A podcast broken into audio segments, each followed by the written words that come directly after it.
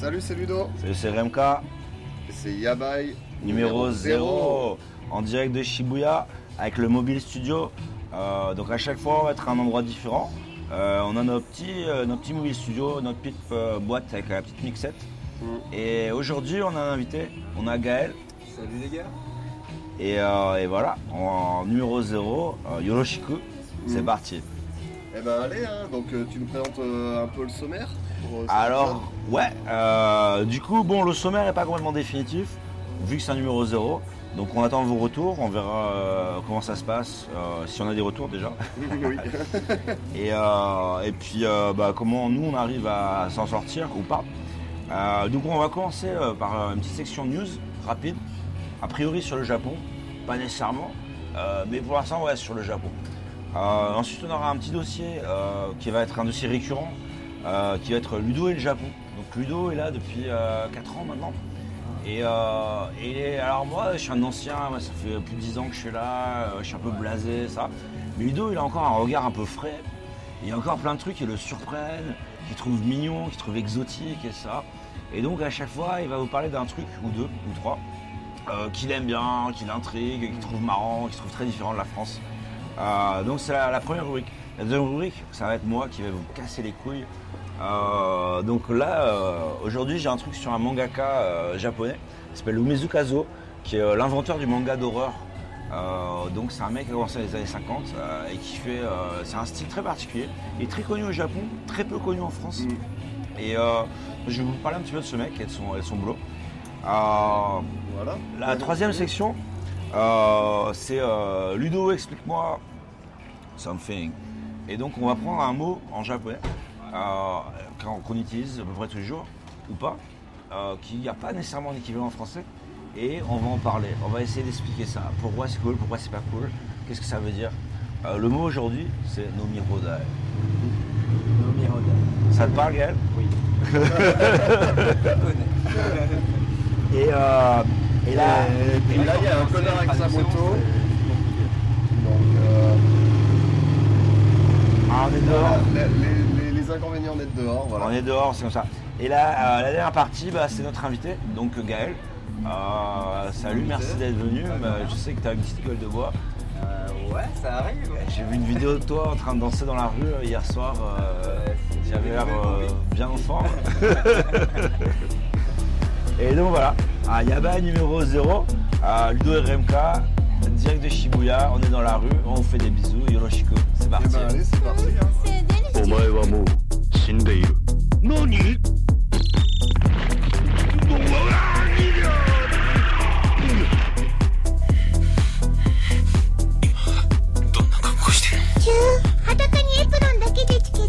Comme vous êtes belle, Nami. Vous êtes vraiment le joyau secret de l'oreille. Ma mission, c'est de stopper la violence.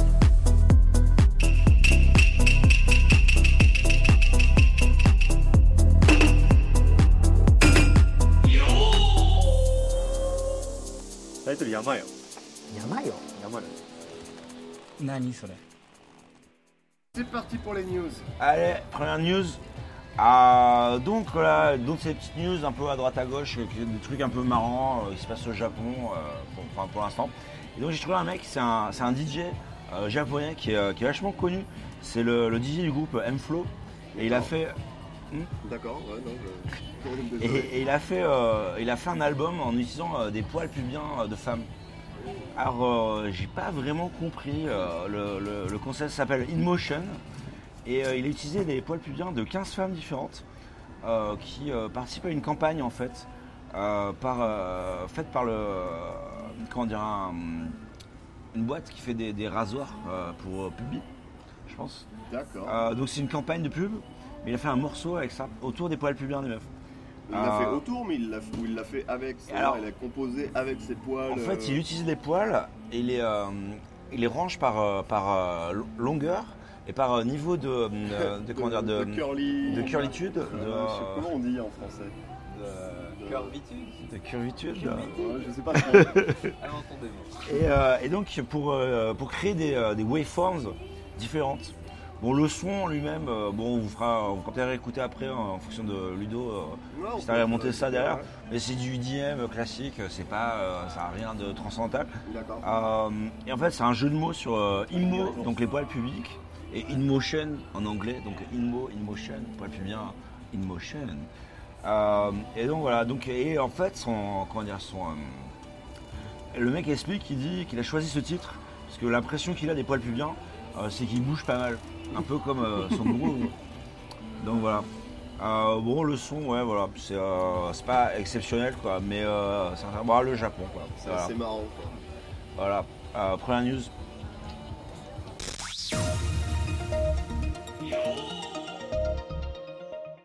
Hop, c'est parti, news 2. Allez, deuxième news. Euh, donc bon, le Japon, euh, c'est un pays à la population vieillissante, Mm.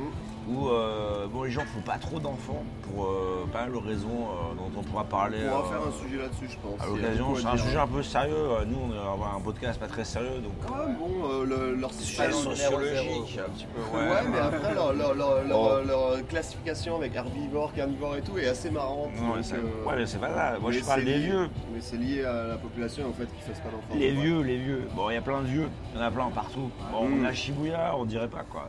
Mais euh, parce que les vieux ne viennent pas ici. Non, Euh, ils sont à. Mais- et donc il y en a plein partout et euh, c'est des dangers publics parce que euh, ils vivent jusqu'à 150 ans les Japonais quoi, hein, voire 200. J'ai à manger, euh, à manger sain, Manger des ça, algues et boire du thé. et de C'est l'eau les chaude. feuilles de Dolly ça. Ah. méditer sous la cascade, et ça, tu vois? Donc ils vivent très très vieux. Et le problème c'est qu'ils continuent à conduire même, euh, même très très âgés. Et, euh, et du coup c'est un peu des dangers publics. Ah, bah, Parce qu'ils n'entendent plus très bien nécessairement, des fois ils voient plus très bien, ils ont plus les réflexes d'antan. C'est un peu le même problème partout. En France, je sais que ben, y, a- il y a ce problème aussi des vieux qui conduisent. Bon, pas au je- même âge euh, que- qu'au Japon. Je hein. sais pas que les vieux qui conduisent ce sera un problème, mais euh, je dis que ça peut potentiellement être un problème et que vu le, le- le faible taux de, comment dire, de, euh, De natalité. de natalité, merci, euh, du Japon, euh, et vu la population, euh, ça devient un, vrai problème. Et donc en fait, la mairie de Tokyo a un petit moment a, mis en place une initiative qui fait que quand les, personnes d'un certain âge viennent à la mairie et rendent leur permis de conduire, ils ont une espèce de faux permis de conduire qui ne leur permet pas de conduire, mais qui leur permet d'avoir des réductions dans les izakaya, dans, les, euh, dans, dans pas mal de boutiques qui sont partenaires de l'initiative. Donc conduire moins, boire plus. Bah, si tu veux, si tu conduis pas, tu veux. C'est définitif alors. Et donc il y a, euh, il y a les. Donc effectivement, il y a eu des problèmes. Il y a eu un, euh, il y a eu un mec de 83 ans, ou non pas une femme de 83 ans qui a, euh, qui a roulé sur un trottoir et qui a tué trois adolescents. Ah ouais. Euh, il y a eu un, un- un mec de, de 80 ans qui est, qui est rentré dans la vitrine d'un convenience store. Et, euh, mais il était encore bien, il a encore demandé des clopes Ah, euh, dans la foulée, tu vois. Normal, tu sais, il avait besoin de clopes, il s'est arrêté vite fait. Quoi. Et euh, du coup, ils font pas le screening. Et donc, du coup, ouais, euh, donc les gens qui volontairement acceptent de rendre leur permis de conduire, ils ont euh, 50% de réduction sur les bus et ils peuvent avoir euh, 10% de réduction sur les taxis et les 10%. 10% sur les taxis, c'est quand même- c'est un peu sec quoi. C'est un peu sec, mais c'est quand même une super bonne Bah, initiative. Hein. Ouais, 10% sur une Ton course permis à aussi, ça 1000 a yens, euh, c'est 100 yens de réduction, euh, bon, c'est pas terrible. Mais bon, tu prends bon, pas si t'habites à forcément- la campagne, Ouais, peut-être. ouais, quoi. mais t'as- tu prends pas forcément le C'est pas, taxi. c'est pas la grosse fête quoi. Mais non, mais 50% sur les bus, c'est très bien pour des vieux, je pense. Parce qu'ils vont pas prendre le taxi forcément. Il y a, il y a des bus, euh, les moments où ils sera. Ils On dit pas les vieux, on dit les, les personnes personnes âgées. âgées, excuse-moi. les personnes d'un certain âge, comme nous.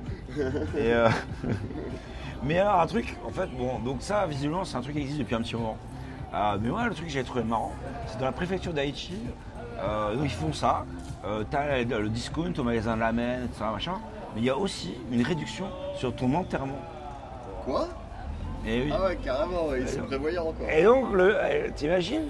T'es là, ouais, tu te dis, ah, attends, je vais mourir peut-être un peu, machin, ça. Hop, tu rentres au permis de conduire, hop, enterrement moins cher. Alors, effectivement, l'enterrement au Japon, en crémation, etc., ça coûte un paquet de pognon. Mais, Ça euh, coûte peut-être moins cher que de se faire enterrer en France, je pense. tu crois? Euh, L'enterrement, le- ne serait-ce que d'avoir un emplacement. Dans Au un Japon cimetière, Ça coûte cher. Au Japon aussi, ça prend moins de place, parce que c'est des cendres. Voilà, mais ça coûte, ça coûte une blinde. Juste, c'est l'emplacement qui coûte le plus cher en finalité. hein. Bah, je- il me semble qu'ici aussi, hein, tu, dois, tu dois avoir ton petit emplacement euh, où tu mets les cendres, etc. Ça prend vachement moins de place, parce qu'une urne funéraire, euh, c'est euh, moins qu'un cercueil, clairement. Quoi. Mais euh, voilà. Donc moi, ouais, j'ai trouvé ça euh, intéressant. Euh, bon, voilà, le Japon.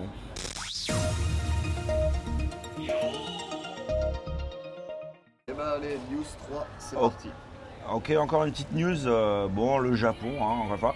Donc un mec à, à Kyoto a été arrêté samedi, enfin samedi 1er juillet, donc ça date un petit peu, parce qu'il a blessé un de- des invités de son barbecue, parce qu'il lui a, comment dire, il lui a mis un, un compresseur d'air dans le cul.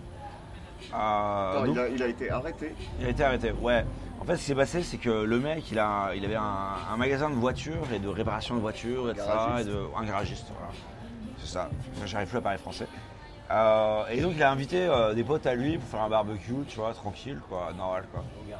Et au Japon, ils ont un truc qui est marrant, enfin, qui est marrant, enfin, c'est subjectif. Oh. C'est le kancho, tu vois, où ils te, ils te mettent deux doigts dans le cul, comme ça. Si, si. Non, non, mais c'est euh, c'est- super connu au Japon, c'est vraiment un truc qui. euh, enfin, c'est un truc marrant entre guillemets, c'est comme nous, Olive ou des trucs comme ça, je sais pas si tu connais ce, ce truc. Bon, ouais.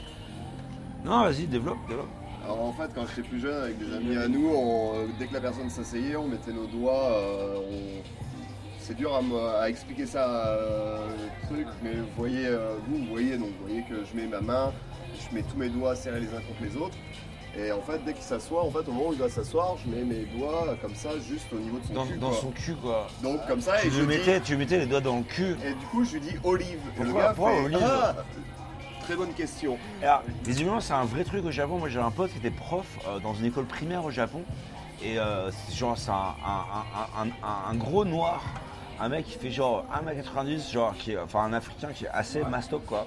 Et des gamins de euh, 10 ans lui mettaient des doigts dans le cul, quoi. Et, euh, et visiblement, c'était normal, ça les faisait marrer. Il passe derrière lui. et- Ouais, En genre à l'improviste, tu vois. Il était assistant, euh, tu vois, à apprentissage de langue, quoi.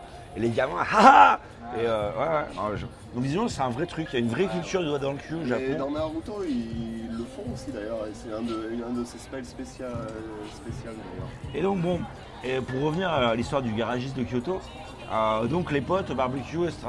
Et il a euh, une espèce de, euh, ils appellent ça un air duster gun. Donc c'est, je pense, pour enlever ben, euh, la poussière, les trucs comme ça. Un, comme Ouais, pour, c'est pour enlever la poussière quoi. C'est euh, genre euh, un soufflet à air quoi en gros. comme les trucs que tu as pour ton clavier, mais en plus puissant parce que c'est pour les voitures. C'est vrai, c'est Il a, il a plaqué sur le cul du mec. Et ta Il lui a mis une bonne rafale, tu vois. Et Et, ça euh, lui a éclaté les Un seul fesses ça et le mec, il a pas super bien vécu, quoi. Ouais, tu m'étonnes. Euh, il, a il a eu méga mal au ventre, il a commencé à vomir, etc. Et il a été hospitalisé. Et, euh, et donc le, euh, l'agresseur, finalement, le, le mec, qui, son pote, qui lui a mis le truc dans le cul, a été arrêté pour agression euh, par compresseur dans le cul. Voilà. Ah putain, c'est magique quoi. Voilà les news de Japon. Voilà, c'était la troisième news.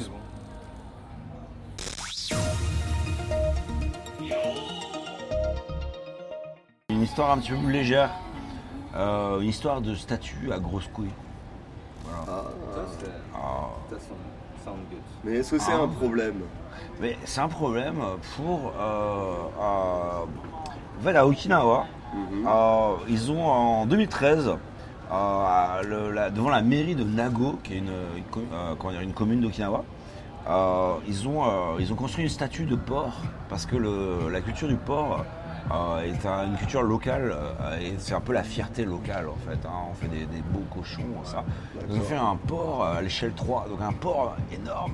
En fait, le porc a des énormes couilles, quoi. Des couilles, mais gigantesques. Là. Je te montre la photo.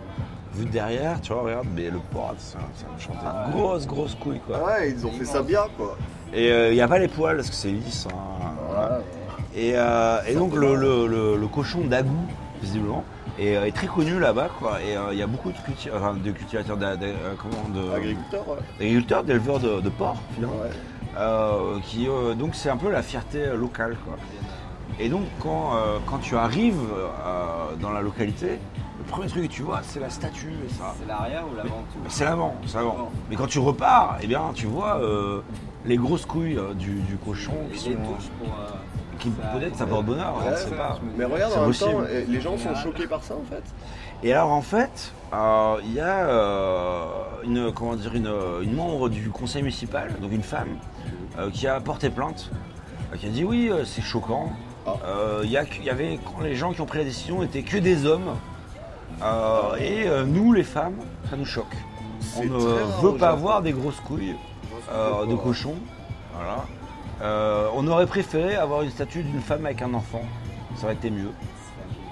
Ah, c'est très rare au Japon que les femmes se, se battent pour ce genre de choses et euh, disent. Non, mais c'est vrai, hein, le mouvement féministe au Japon est quasi inexistant. hein. Ah, je pense que ça existe, Ça mais, existe, euh, mais c'est euh, c'est- un peu différent. C'est en vraiment différent.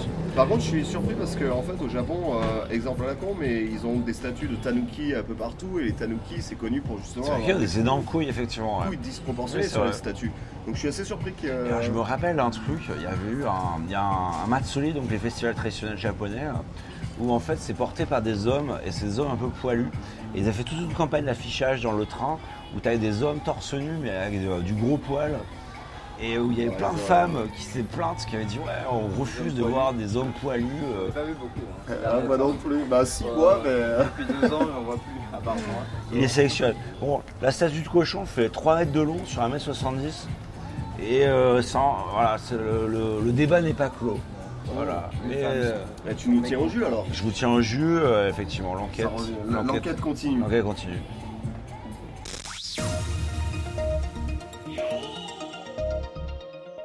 Allez, c'est la nouvelle news là, allez hop. Peut-être peut la dernière. Voilà. Euh, donc c'est un truc que j'ai trouvé, c'est euh, une boîte qui permet de louer des habits euh, pour tes photos euh, sur les médias sociaux. Euh, donc c'est une boîte japonaise. Les boîtes japonaises, euh, souvent, euh, euh, il y a beaucoup de niches au Japon. Ils sont très très forts pour trouver des niches. Et euh, c'est pas nécessairement un business euh, qui peut, euh, qui peut s'expandre, etc. Mais voilà, il y a moyen de faire un peu de sous, tu vois, pendant un petit moment. Et euh, ah, ils sont très forts pour ça. Ils trouvent là. Il n'y a pas de problème, ils trouvent. Ça c'est vrai. Et puis bah là le système de, j'ai envie de dire, c'est un peu une extension de ce qui se faisait déjà, c'est-à-dire loue ton ami pour la journée ou loue ton, ton petit ami pour la journée. Ils ont des De quoi tu parles De quoi tu parles connais pas Il y a des boîtes au Japon où tu peux, Ah, louer, tu, peux louer, tu peux louer des amis, c'est-à-dire pour une journée et avoir un ami.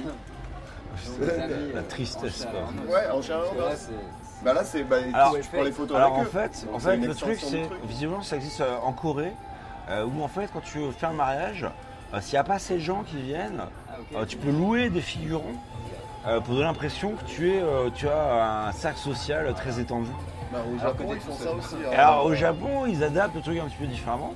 Donc en fait, il y avait un service pour, euh, pour les femmes, visiblement, euh, pour avoir un beau gosse qui vient à ton taf, qui vient te récupérer à ton taf après la journée de travail, pour montrer à tes collègues que euh, ça Oui, va, tu vois, tu te mets bien. C'est la même boîte en fait, c'est la même boîte qui, qui faisait ça. Et là, donc, ils, sont, euh, quand ils se diversifient, diversifient leur offre. Et donc, euh, donc, tu peux louer, donc tu peux aller sur leur site et tu regardes, tu choisis euh, avec des photos un employé de leur boîte. Euh, et euh, il vient euh, là où tu es et euh, il prend des photos avec toi pendant une heure. Enfin, Mais il t'ajoutent ou sur elle. Facebook ou. euh, Ah non, c'est juste les photos. D'accord. Donc, mais t'es pas le gars il est pas tagué dessus du coup. euh, Bah, le gars, ah, je sais pas, j'ai pas, j'ai pas tous les détails. Ok. Euh, mais voilà. Par contre, tous les trucs sont à tes frais. Donc, c'est-à-dire, si tu veux, si tu habites, s'il est un peu loin, euh, tu lui payes le train, puis tu lui payes la bouffe, et ça. C'est ton pote, mais euh, ça va, faut quand même payer. Quoi. Euh, C'est ton pote qui coûte cher. ouais. Voilà. Ouais, je trouve ça marrant, quoi. Ouais, le, le- tu vois, le marketing un peu euh, social proof, tout ça, euh, c'est Bah, un truc, ici, quoi. Mais ici ça il marche. Euh, vous avez pas vu là, récemment aussi, ils font du VR euh, pour te marier, c'est-à-dire tu peux marier ton perso d'animé VR. Ah, j'ai vu Sérieux ça hier. Je l'ai vu hier, ça aussi euh, sur le. C'est un vrai truc, ça ou- Ouais, c'est un vrai truc au Japon. Tu mets le truc VR et en fait t'as même une meuf qui est avec une sorte de, de sorte de fausse bouche. Ouais, ouais, il y a une Que, pause. Sérieux et le gars quand il veut pour embrasser la mariée, tu vois la meuf qui est comme ça, le gars il est avec ouf. son casque et t'as la meuf qui essaye de, de choper la bouche pour, pour mettre le- la, la fausse bouche au Putain, même C'est niveau. génial, c'est le futur, c'est ouais, c'est la tristesse. en même C'est la temps, quoi. tristesse du Japon dans un Je sais sens. pas, mais- Et cinq mais, ans euh, plus tard, tu lui montres la vidéo backstage. Non, tu montres ça à tes enfants après, quoi. T'imagines Parce que lui, il voit pas ça. Lui, il voit que, il voit que le- la cérémonie en mode manga, quoi. Du coup, euh, donc il est... Voilà. Et apparemment, c'est ça très, euh, il disait que ça a un bon taux de, de, de, de- de satisfaction. C'est-à-dire que les gens qui ont testé, donc ouais, c'est Je suis cool. assez content quoi. Ouais, voilà. Bonne chose. Mariage seul aussi. Ouais, voilà. Seul aussi. T'as toute une journée, tu prépares ton mariage, tu choisis ta robe. En fait, t'es tout seul. Sérieux? Ouais. Donc on fait tout comme un vrai mariage, mais, qu'à la fin de la journée, Tu te maries pas.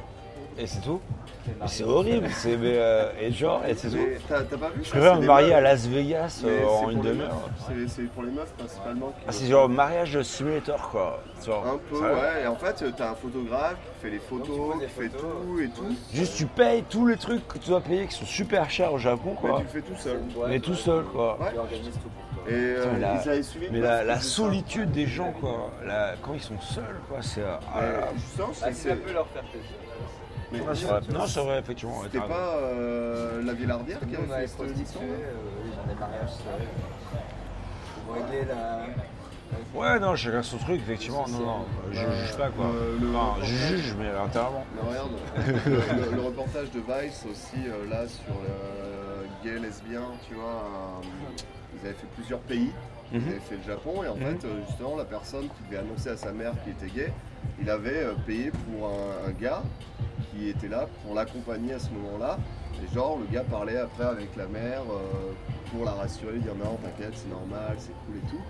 Mais le gars, il, il le connaissait pas, quoi. C'était Mhm. juste y avait un employé qui avait été payé pour pouvoir faire ça, quoi. Comme quoi, voilà, si vous avez des idées de business au Japon, un peu niche comme ça, il y a moyen de diversifier et de. Voilà, il y a, il y a des créneaux pour tout. Il n'y a pas de problème. News suivante. Sur, euh, sur ces bonnes paroles, passons à la news suivante.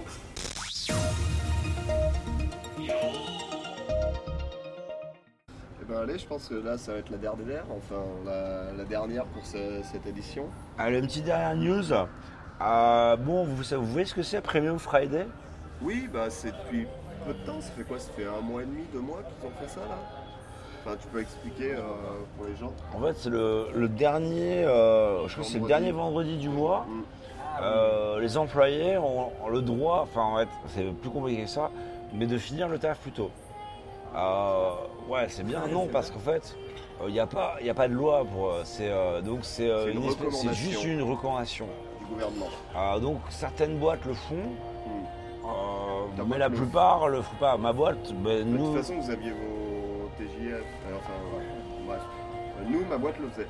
Mais euh, d'une façon, c'est-à-dire qu'ils faisaient du team building. C'est-à-dire, ils disaient, bon, vous pouvez finir plus tôt, à 3 heures, mais faites une activité avec les gens de la boîte et vous restez euh, ensemble. ouais, enfin, c'est pas du tout l'idée. Mais c'est pas l'idée. L'idée, c'est d'aller dehors et de consommer plus. C'est Voilà. pour relancer la consommation. Mm. Donc, ouais, donc c'est le ministère de l'économie, mais euh, ça n'a absolument rien à voir avec les conditions de travail. Non. Donc euh, la majorité des boîtes, euh, à part si c'est les grosses boîtes internationales, bah, tu finis plus tôt, bah, c'est-à-dire qu'il y a d'autres gens qui vont devoir faire ton taf. Ou il va falloir que tu reviennes le samedi. Ou en fait, il faut que tu prennes ça sur tes jours de congé. Euh, donc c'est un peu du mytho quoi. Mais bon, ah, il y a eu une grosse campagne de com, etc. là-dessus. Oui. À C'est peu une fois près. par mois. C'est une fois par an. Ouais, Ah, c'est le dernier vendredi de mois. ouais. Et ils le font à moitié. C'est- Je limite jamais. Mais en Bah. même temps, ils ont, ils ont pas mal de trucs, c'est-à-dire que tout ce qui est coiffeur, etc., il y a des réductions aussi euh, ce jour-là pour que les, les femmes puissent aller euh, chez le coiffeur. Ou les hommes, ou puissent- les hommes, les pour hommes. les hommes puissent prendre soin d'elles pour les nails, les trucs Pas comme s'ils en avaient besoin de toi. Mais euh, tu, tu vois ce que je veux dire? C'est euh, ils ont même les commerçants aussi ont, ont participé au truc. Non, en mais pas même les commerçants, il n'y a que les commerçants. C'est uniquement pour relancer l'économie. Oui, mais Ça n'a absolument rien à voir avec le, euh, les gens qui travaillent trop. de- Non, non, mais non. les commerçants aussi ont fait des. Il n'y a que les commerçants qui ont, suivi le truc. Quoi. Euh, mais dans les vraies boîtes, euh, personne ne le fait. Quoi. C'est, euh, voilà. On des happy hour le dernier Friday. Voilà. Voilà. Ouais, exactement. Non, mais clairement. Par, par contre, voilà, c'est pour, en tant que, en tant qu'alcoolique qui déambule à Tokyo, euh, je pense que ça peut être une, une option intéressante. Mm. Euh, et donc, du coup, Triomphe, euh, pas les pneus, pas les voitures, la marque de soutien-gorge. D'accord. Ils ont, euh, ils ont fait des modèles de soutien-gorge spéciaux Premium Friday. C'est-à-dire? Et c'est-à-dire que c'est des soutiens-gorge en forme de porte-monnaie. tu as un porte-monnaie sur chaque sein et avec une montre au milieu entre les deux seins. Et avec une alarme qui sonne uniquement euh, le euh, bah, dernier vendredi du mois. Et, euh, et donc, euh, bah, euh, je peux vous montrer les, les- les visuels, hein, c'est c'est assez intéressant quoi. Euh, donc tu vois, bon. Ah ouais. Tu vois, regarde, deux porte-monnaies et une petite montre entre Mais les deux. du coup, en fait, le porte-monnaie, tu peux l'ouvrir, j'ai l'impression. Ah non, le porte-monnaie tient le sens, c'est pas un vrai porte-monnaie. Ah, t'as t'as pas non plus la poche pour pouvoir mettre des sous dedans. Ah, peut-être, hein, enfin. Bah, ça ferait du sens de pouvoir mettre C'est des vrai, sous dedans. c'est vrai, c'est vrai, c'est vrai, je euh, reconnais. Mais peut-être pas. euh, Et alors, euh, parce que le Japon est quand même un pays extrêmement féministe, Comme on le sait tous. euh, le, dit. le soutien-gorge vient euh, avec des fossiles et un, un fer à, à friser. Euh, Ah merde, ouais. et, voilà. et là, là, comment dire, la rationnelle euh, derrière ça, euh, c'est pour aider les femmes, euh, comment dire, être belles, même quand elles quittent le travail, tu vois. Alors bon, c'est juste une campagne à la con, et ils les vendent pas vraiment en fait, c'est juste une campagne. Et je me dis, mais qui, quel cerveau malade a pu penser un truc comme ça et pu se dire que c'était une bonne idée quoi C'est vraiment, mais. euh, Un homme japonais de les- 40 ans, 45 tu vois, ans. 50, tu vois, euh, euh, genre avec un gros bide et puis dans son bureau. Oui, euh, Et- C'est intéressant de savoir. oui, Bah, bah, ouais, ouais, ouais. ouais. oui, ça pourrait être Bah, intéressant. tu sais quoi, ouais, garde cette news et la prochaine fois qu'on a un guest féminin, on lui en parle. Ça Pour marche. savoir qu'est-ce qu'ils en pensent. Parce que justement, nous en tant qu'hommes, bon, bah, c'est marrant, mais je pense que des femmes, ça les fait moins rire, euh, ce genre d'initiative. Faudrait voir. Je sais pas, euh, le sens d'humour japonais, des fois, m'échappe un petit peu aussi. Mm. Mais euh, bref, voilà. Ouais, c'est la petite dernière news. Ah, bon, bah, on va passer à la rubrique de Ludo. Oui, bah allez, c'est parti.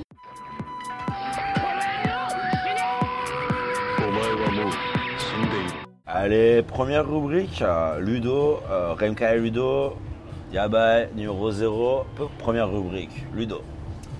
Bon, bah la première rubrique, t'as pas dit ce que c'était, enfin on l'a précisé dans le sommaire, mais euh, c'est moi et le Japon. Enfin, moi et le Japon, c'est-à-dire que bah, quand t'arrives au Japon la première fois, bah, il y a plein de trucs qui t'étonnent, plein de trucs que bah, t'as pas l'habitude forcément, il y a une sorte de choc des cultures. Et du coup, moi, un des premiers trucs qui m'a choqué, entre guillemets, c'est bah, le téléphone. Euh, je sais pas pour vous, oui, en fait, euh, le téléphone mobile, c'est-à-dire quand tu veux un téléphone mobile, euh, par exemple, moi j'ai voulu ouvrir un compte bancaire.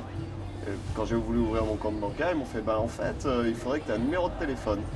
En France, c'est pareil, non? Euh, je crois pas que tu aies besoin d'un numéro de Faut une téléphone. adresse, quoi. Une adresse, oui, mais Faut un pas- numéro de téléphone. Au Japon, il n'y a pas besoin d'adresse Euh, il Il y a pas T'as besoin de l'adresse forcément. Il faut un numéro de téléphone, quoi. Mais il faut le numéro de téléphone. Les mecs t'appellent jamais en plus, quoi. Non, mais c'est juste que c'est comme ça. Ouais. c'est pas Et- simple. Et, et du coup en fait euh, je, je fais bon ok.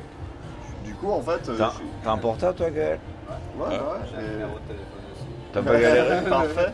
Mais je pensais comme toi que c'était simple d'aller acheter une SIM card et voilà, Voilà, numéro, euh, et- beaucoup de pays. Et du coup, en fait, moi j'ai eu ce problème-là, c'est que. T'as galéré Bah, moi j'ai galéré aussi. En fait, euh, tout, tout simplement pourquoi? Parce qu'en fait, je suis arrivé au Big Camera, ce qu'on expliquait, c'est. euh, le Big Camera, c'est une Fnac en gros, où tu peux acheter des téléphones. euh, genre, euh, moi j'avais pas. J'avais un visa euh, vacances-travail à ce moment-là. Et du coup, en fait, ben, euh, tu peux pas vraiment prendre un abonnement parce qu'il faut. euh, c'est des abonnements de deux ans, donc euh, tu- sinon il faut payer le téléphone cash, etc. Donc ça coûte pas l'argent. Du coup, la solution, c'est ce qu'on appelle les prepaid. On a ça en France aussi. Tu achètes la SIM et puis euh, tu as un, un vieux téléphone à clapper, ce qu'on appelle un Galaké. Donc, euh, si tu peux nous expliquer, Jérôme, ce qu'est qu'un gal- ce un Alors, Galaké euh, la petite, euh, la petite comment dire, rubrique culturelle, Voilà. le galaké. Le Alors, connaissais euh, Ga- Bah, vois. Ça veut dire euh, Galapagos, quai. Donc. Galapagos comme l'archipel des Galapagos. Quai, c'est quai, Kétai. Kétai. Kétai, c'est un téléphone portable. Et donc pourquoi Galapagos?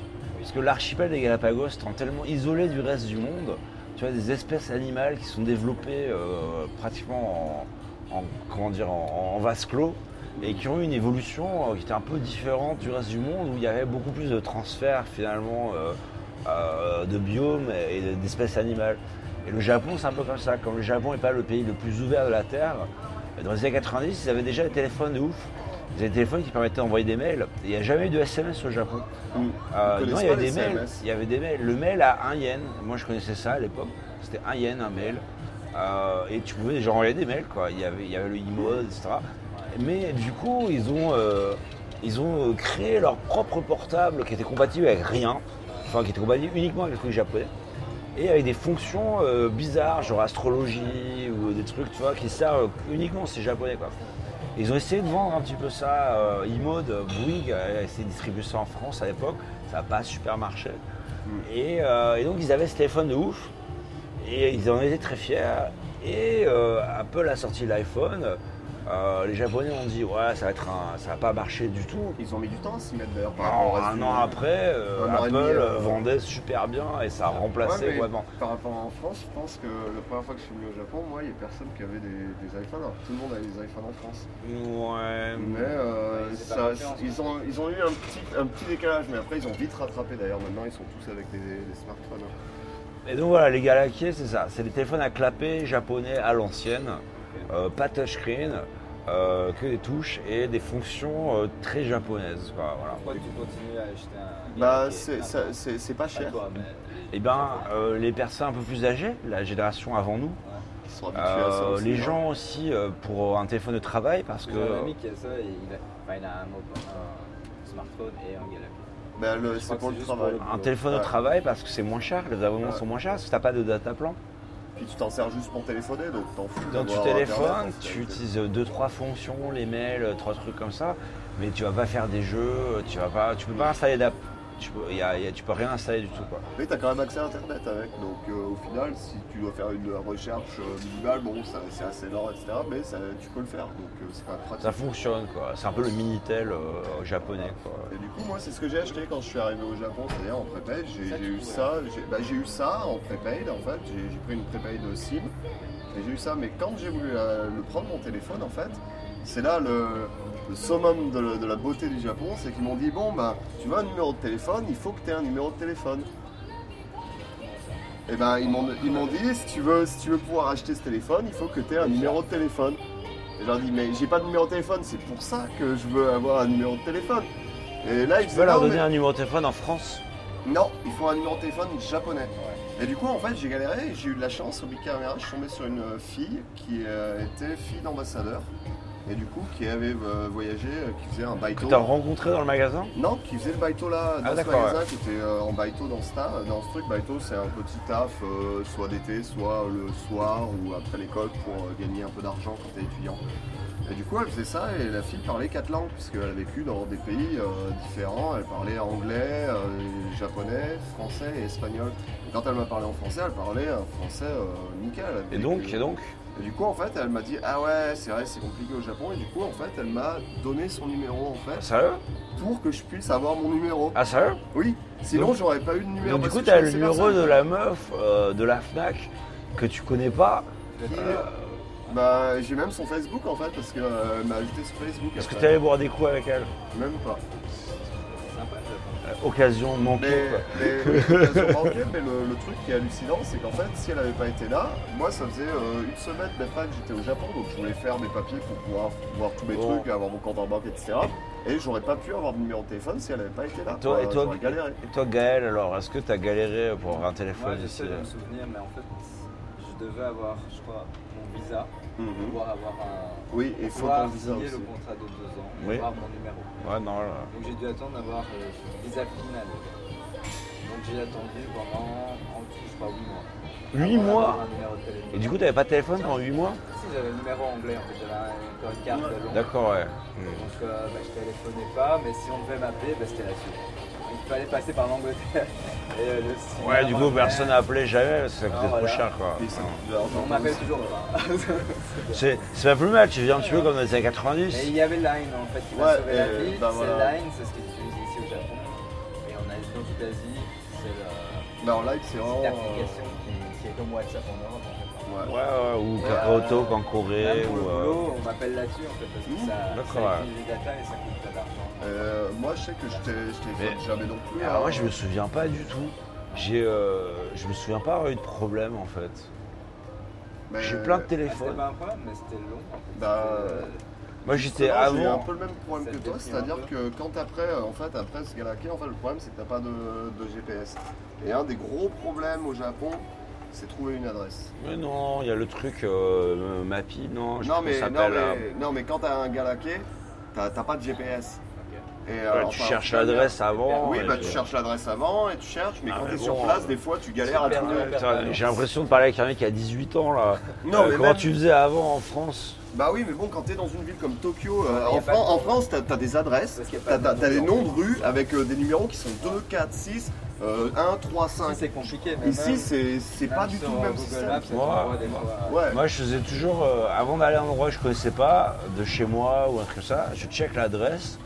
Et après, le truc de map, euh, même de Galaké, il marche très bien. hein. Bon, faut lire le Ce qui est japonais. marrant, c'est que. Ce qui était pas mon cas. Si t'as un numéro de téléphone et que tu le tapes dans Google Maps, t'as une adresse tout de suite, un point qui s'indique. Ah ça va Ah, tu peux je trouver les endroits avec un numéro fixe.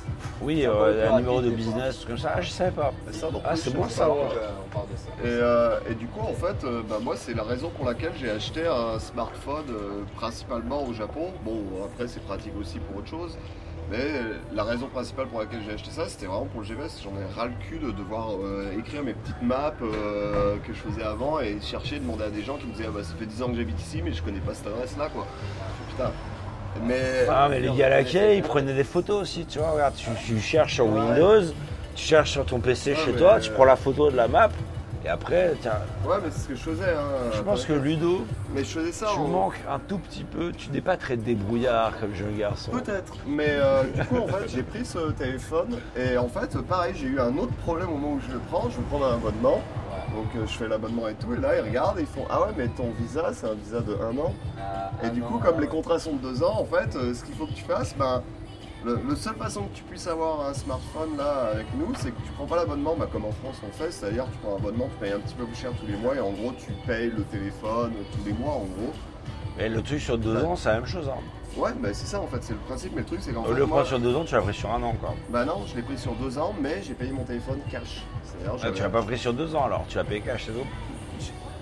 Non, mais, Non, c'est soit l'un soit l'autre. non, mais j'ai tu le prends sur deux ans et tu le payes mais sur si deux tu ans. pas plus qu'un an, donc t'allais payer encore un an Oui, mais en fait, non, parce qu'en fait, tu Non. payes le contrat. C'est-à-dire le contrat, c'est-à-dire euh, ta ligne, Voilà. en gros, tu Le la payes. contrat, c'est toujours deux ans. Euh, tu prends ton téléphone cash, euh, il est payé, euh, tu en fais ce que tu veux, quoi. Hum. Et il faut quand même que tu la ligne. C'est-à-dire que moi, quand j'ai- j'étais allé chez SoftBank, en fait, qui est euh, un des opérateurs à Tokyo, euh, au Japon d'ailleurs, euh, comme AU ou autre. Et du coup, quand je suis allé là-bas, en fait, ils m'ont dit, c'est, euh, on peut pas te faire l'offre qu'on a d'habitude, c'est-à-dire que tu payes pas, enfin comme j'ai maintenant, tu vois, actuellement j'ai une offre comme ça, c'est-à-dire que je paye tous les mois mon nouveau téléphone en même temps que mon, mon paiement. Et euh, du coup, ils m'ont dit tu payeras moins cher tous les mois parce que bah, c'est juste l'offre du truc pendant deux ans, mais il faut que tu payes ton téléphone cash direct. Ouais, bon, euh, voilà, c'est comme en France, quoi.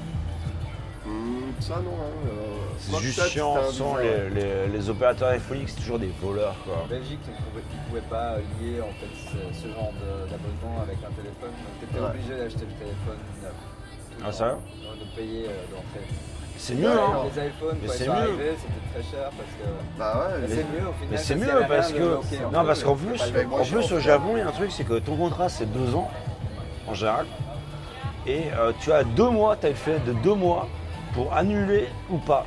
Et si ça annule pas, c'est renouvelé automatiquement. Et ils t'appellent pas, ils te disent rien. Ils Moi, disent rien. Je me suis fait baiser. Et, Ouais, et si tu fais rien, après si tu veux annuler un truc comme ça, ça va te coûter euh, Ça va. genre mais à mort pour pouvoir annuler le truc. Et mais c'est un. Enfin, non. ah, Bah moi, c'est ah, ce qui c'est m'est arrivé. Bah, c'est ce qui m'est En arrivé fait, d'ailleurs il y a aussi. un jour par an où tu peux annuler le il y a deux mois. T'as une fourchette de deux mois. C'est une fourchette de Ouais. deux mois, ouais. Mais le truc, en fait, c'est que si tu fais pas gaffe, moi, c'est ce qui m'est arrivé par exemple. J'avais payé mon téléphone cash, je payais vraiment pas cher par rapport à tous mes potes. Ils me disaient, putain, moi, je paye super cher en téléphone, je paye 10 000 yens et tout. Je fais, Ouais, vous êtes fous, moi, je paye 4 000 yens par mois et je suis bien. Mais le truc, c'est qu'en fait, quand j'y suis retourné, en fait, j'ai pété l'écran de mon téléphone, le classique du smartphone, hein, et du coup, euh, je suis à- je suis allé euh, à un truc euh, SoftBank. Et j'aurais dit, bah voilà, j'aimerais euh, changer mon téléphone, euh, peut-être renouveler l'abonnement à ce moment-là et tout. Et euh, la meuf, elle arrive, elle me fait, ouais, bah en fait, là, si tu renouvelles, on te le donne, le nouveau téléphone comme ça, mais il faut que tu payes euh, 8500 yens par mois. Je fais, ah, 8500 yens, c'est le double de ce que je paye. Elle me fait, non, maintenant, là, t'es en train de payer là, c'est ce que tu payes, parce que je faisais pas attention, je regardais pas mon compte non plus, euh, ce qui déduisait. Ah, Et ouais. il me disait, mais là, actuellement, tu payes déjà 8000 yens par mois. Je fais, Co- co- comment ça? Et là, elle me dit, ouais, parce qu'en fait, au bout de deux ans, ton offre était terminée, donc on est parti sur une nouvelle offre. C'est-à-dire que j'avais toujours le même téléphone. Ils m'ont, rien changé, mais ils m'ont doublé ma facture. Parce que j'étais plus sur la même offre en fait et qu'ils ont juste renouvelé Mais comme je ça, mais pas au même prix. non, mais je- non, mais non, ils t'ont- envoyé des paplards, mais c'était en japonais, donc t'as pas lu. Non, ils m'ont mais jamais, si, rien- non, mais ils m'ont si, jamais mais rien si, envoyé. mais si, mais si, Il a dû signer pour dire ok, c'est ça. Ah, Non, non, mais clairement, mais clairement. Non, mais quand, quand j'ai signé, j'ai sûrement signé Alors- pour de l'automatique. alors- mais euh, mais euh, je te dis, euh, le renouvellement, c'est le renouvellement parce que c'est une offre spéciale. alors, il y a un truc qui est bien maintenant, enfin qui est bien, euh, qui, euh, est un peu comme la Belgique. C'est-à-dire que maintenant, avant, tu pouvais pas acheter un téléphone sans acheter l'abonnement. C'était lié. Parce qu'en fait, euh, il n'y avait pas, il y avait pas, euh, enfin il y avait des SIM, mais c'est pas GSM, Ouais. c'est CDMA. Et donc en fait, tu as une partie de données qui sont sur la SIM et une partie de données qui sont sur le téléphone. Et donc en fait, le téléphone est indissociable de la SIM. Donc du coup, tu peux pas acheter juste une SIM et avoir un téléphone. Enfin, c'était Bah, comme ça jusqu'à Mon pas si téléphone était gravé SoftBank. Hein, à Et euh, c'est un autre délire ça. Et, euh, et du coup, il y a un an ou deux là, ils ont changé ça. Maintenant, tu peux, euh, moi ce que j'ai fait, je suis allé acheter mon, euh, mon téléphone à l'Apple Store. Apple, arrivé, big up. ça. Apple Store, j'ai acheté mon téléphone cash. Et après, je suis allé à Big Camera, machin, et j'ai regardé les offres. Et bon, il faut comme en France maintenant ou en Belgique, c'est-à-dire que les mecs te louent de la bande passante des principaux opérateurs japonais. C'est-à-dire que là, par exemple, moi j'utilise j'utilise Docomo, je suis pas chez Docomo. Je suis sur un C'est autre opérateur. l'opérateur principal au Japon? Caméra, en fait, le IIG. Voilà, il y a plein, plein, plein, plein, plein d'opérateurs maintenant et c'est beaucoup moins cher quoi. Et surtout, ton téléphone est à toi et t'es pas lié. euh, tu peux. Enfin après bon, c'est toujours un compliqué. Ouais, il y a toujours. Mais, un- mais ça, c'est un super. Ah mais en, même, temps, c'est super récent ça parce que moi, euh, il y a, moi quand j'ai fait mon premier abonnement justement avec mon iPhone, c'était il y a 3 ans et pareil, il était li- lié même carrément à SoftBank. Et pour changer euh, d'opérateur, c'était la merde. Et en plus, mon téléphone, il- la SIM, comme tu dis, euh, je pouvais pas l'utiliser dans un autre pays, je pouvais pas je pouvais ouais, rien je sais. faire avec. C'était, euh, C'est comme ça. Donc là, c'est plutôt cool. Là. Ils ont quand même évolué, mais c'est pas encore au niveau de la France. hein. Enfin bref, euh, voilà, c'était pour ça. Moi, c'était un peu mon coup de gueule. Parce que quand tu viens de la France où tu es avec Free ou des trucs comme ça qui sont vraiment qui ont vraiment cassé le marché euh, et que tu arrives au Japon, ça fait un peu mal au cul quand même, surtout les prix. Hein. Ouais. Voilà.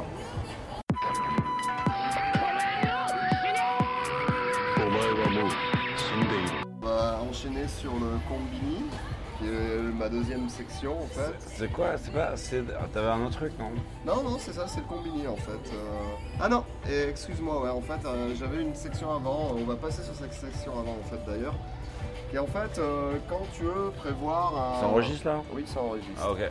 Quand tu veux prévoir un. Comment dire un- Une soirée avec des amis, japonais en général, et que tu leur dis par exemple, euh, tu es euh, jeudi soir, et que tu dis bah tiens, samedi soir je ferais bien un truc, et que tu invites tes potes japonais. Deux jours plus tard, Deux jours plus tard. ils ne viendront pas. Euh, Pourquoi? Bah explique-moi pourquoi. Parce que deux jours, euh, c'est pas assez pour euh, booker euh, quelqu'un ici. Ouais, mais, mais C'est quoi la durée optimale à Ouais, ton j'ai- avis J'ai eu de tout, moi. J'ai eu des gens qui faisaient des événements Facebook deux mois à l'avance. Ouais. Ou un pique-nique, Allez, hein. allez, un attends. ouais. Ou un barbecue, euh, quoi. finish, tu sais plus quand c'est, parce que deux mois à l'avance, c'est beaucoup trop tôt. Deux mois à l'avance, moi je laisse tomber. Ça se trouve, je serais plus en vie, tu vois. ou, euh. Voilà. Moi, je suis comme toi. Moi, c'est encore pire. Je crois que j'appelle le jour même. Ouais, moi je dis aujourd'hui, je vais là. Qu'est-ce que tu fais C'est vrai, je témoigne. Et il y a certaines Justement, tu m'envoies un, un- un texto hier euh, pour me dire tu fais quoi? Et voilà. Mais voilà. ça, moi ça va très bien. C'est ce que je faisais quand j'étais en Europe. Mais moi ça va très bien. Mais je pense Ouais. qu'en Europe et en France en tout cas, on est très spontané, c'est-à-dire euh, tu t'appelles tes potes le vendredi soir pour les boire le, le vendredi midi ou euh, juste avant de sortir, juste en sortant du taf pour aller boire des coups le soir même. Mais ici, tu peux pas faire ça. Enfin, Faut planifier quoi. Bah bah, c'est, moi je dirais c'est un mois à peu près le- la, la bonne date pour planifier. Ouais, ouais, Ouais, ouais, ouais, non, Japonais. non, ça dépend, ça dépend. Les gens un peu plus internationaux, au moins deux semaines, au moins deux semaines. Parce qu'ils sont Ah bookés. Je sais pas comment ils se démerdent, hein, mais euh, ils, ils sont bookés. C'est-à-dire, ils ont des trucs prévus tout le temps. Moi, j'y Le arrive pas. message ça. qu'ils te renvoient, c'est toujours I have a plan. Ouais. I have a plan. Ça, c'est- Mais euh, après, mais le truc c'est qu'ils voient leurs amis euh, jamais aussi. Ils les voient une fois par mois. Et Un je comprends pas, je comprends pas comment ils font en fait pour se démerder pour faire ça. C'est ça, c'est un truc assez intriguant pour moi. Alors qu'en France, on est très spontané à ce niveau-là. Et en fait, euh, quand je suis arrivé au Japon au début, j'ai rencontré une personne au Summer Summit qui est française.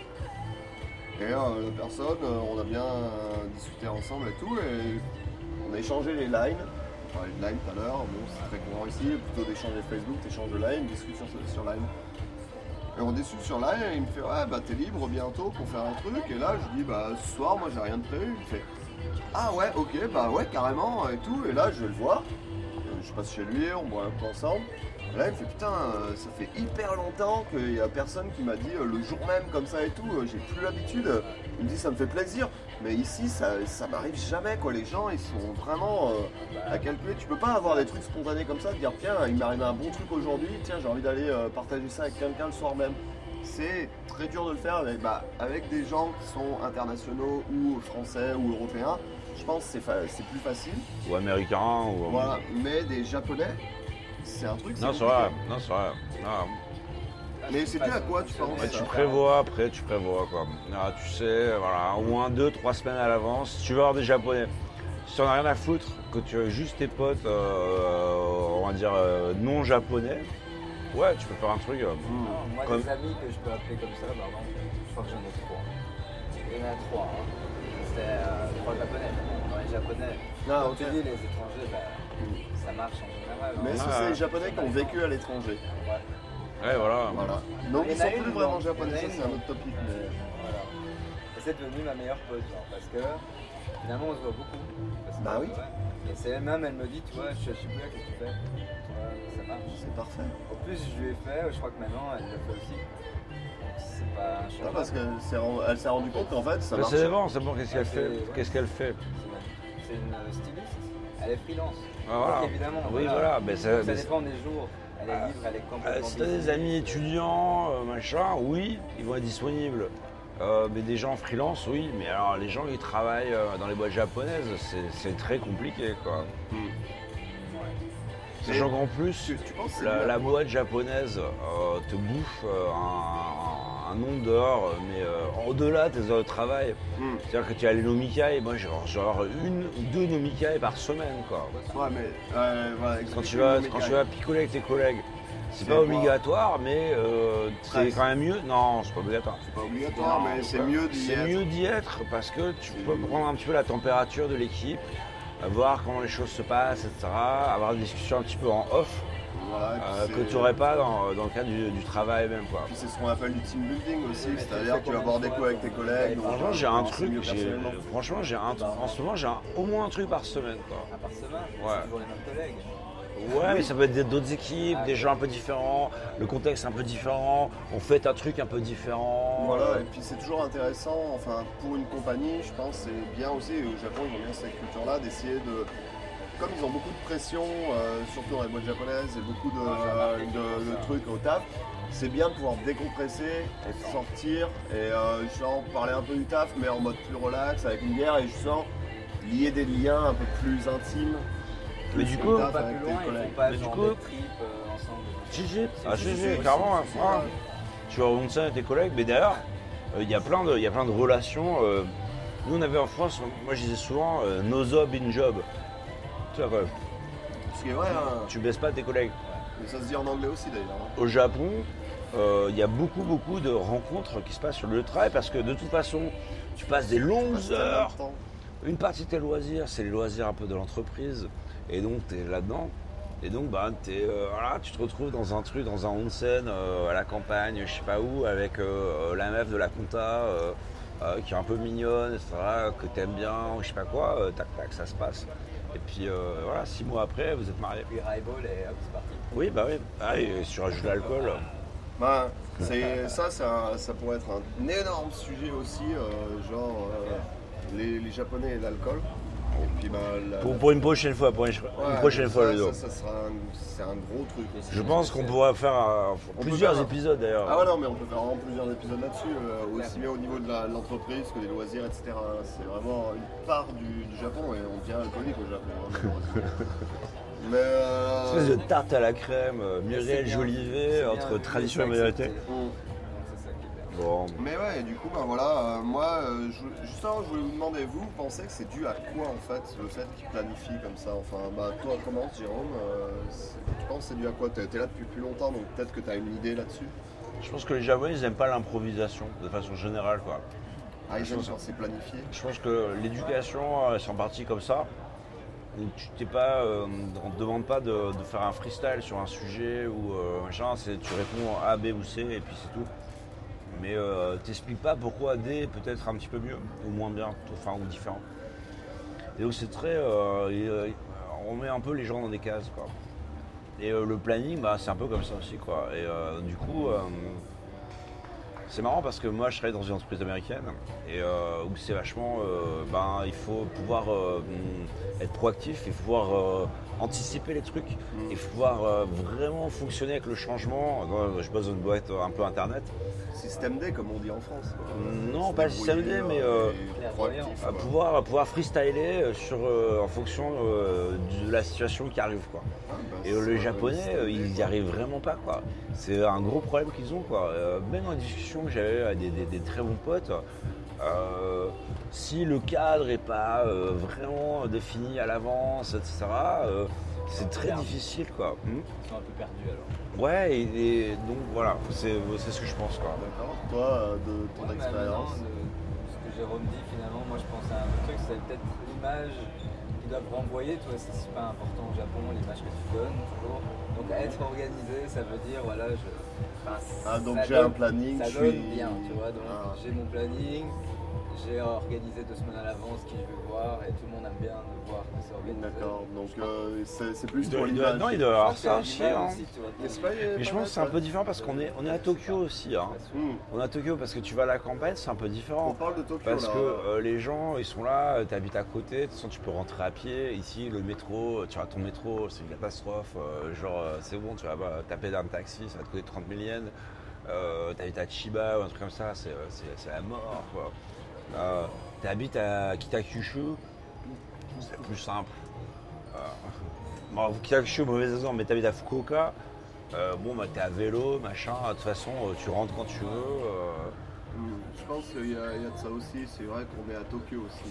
Euh, précisons que là, ce qu'on dit, c'est l'expérience à Tokyo, pas dans le Japon. C'est comme je dis toujours, Paris, c'est pas la France, Londres, c'est pas, c'est pas l'Angleterre, Tokyo, c'est pas le Japon non plus, c'est, c'est Tokyo. C'est quand même, euh, c'est, ja- c'est japonais, hein, mais euh, c'est différent de- du reste du Japon. je. Toi, J'ai Ludo pas vécu dans d'autres villes. moi. Bah, je vis un petit peu à Osaka au début, mais pas très longtemps. Donc euh, je connais, ouais, je connais bien Tokyo, mais essentiellement Tokyo quoi. Ok. Et toi Ludo? Bah moi je sais pas justement ça me ça m'intrigue et euh, je pense l'image euh, peut-être joue peut-être plus que le fait que justement il y a l'éducation j'imagine etc mais ce qu'il a dit est très intéressant parce que l'image et je sais que les japonais sont vraiment sur ce qui ce qu'ils renvoient et, euh, et euh, Faisons pas, faisons pas trop de généralisation non plus. oui, euh, là c'est de la généralisation à la con, mais c'est, je pense, que c'est, ça joue énormément. Là maintenant qu'il a dit ça, ça, ça me parle beaucoup. Je me dis ouais, pourquoi pas en fait. C'est pas une, pour dire voilà, voilà.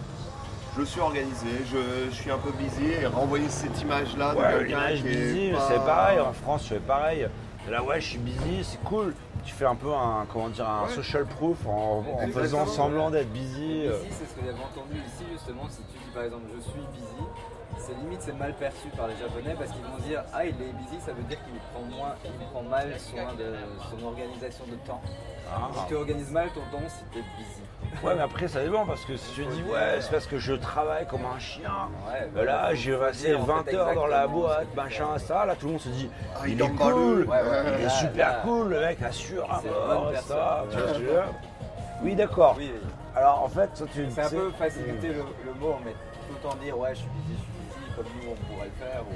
Ouais, mais genre en Europe, quand tu dis t'es busy, t'es un Voilà. peu cool, tu vois. Oui, t'es un peu le mec qui a des trucs, tu vois, qui a un peu une vie. c'est Je euh, fais des trucs, c'est comme tu dis, social, social proof. Fais attention si tu dis je suis busy à des japonais. Tu dis pas t'es busy, tu dis euh, j'ai des projets, voilà. j'ai des, euh, j'ai des yotés. Et euh, ah, yoté haru, gomen. Yote, explique ce mot. hein. Yoté, c'est un projet, c'est un truc que tu vas faire.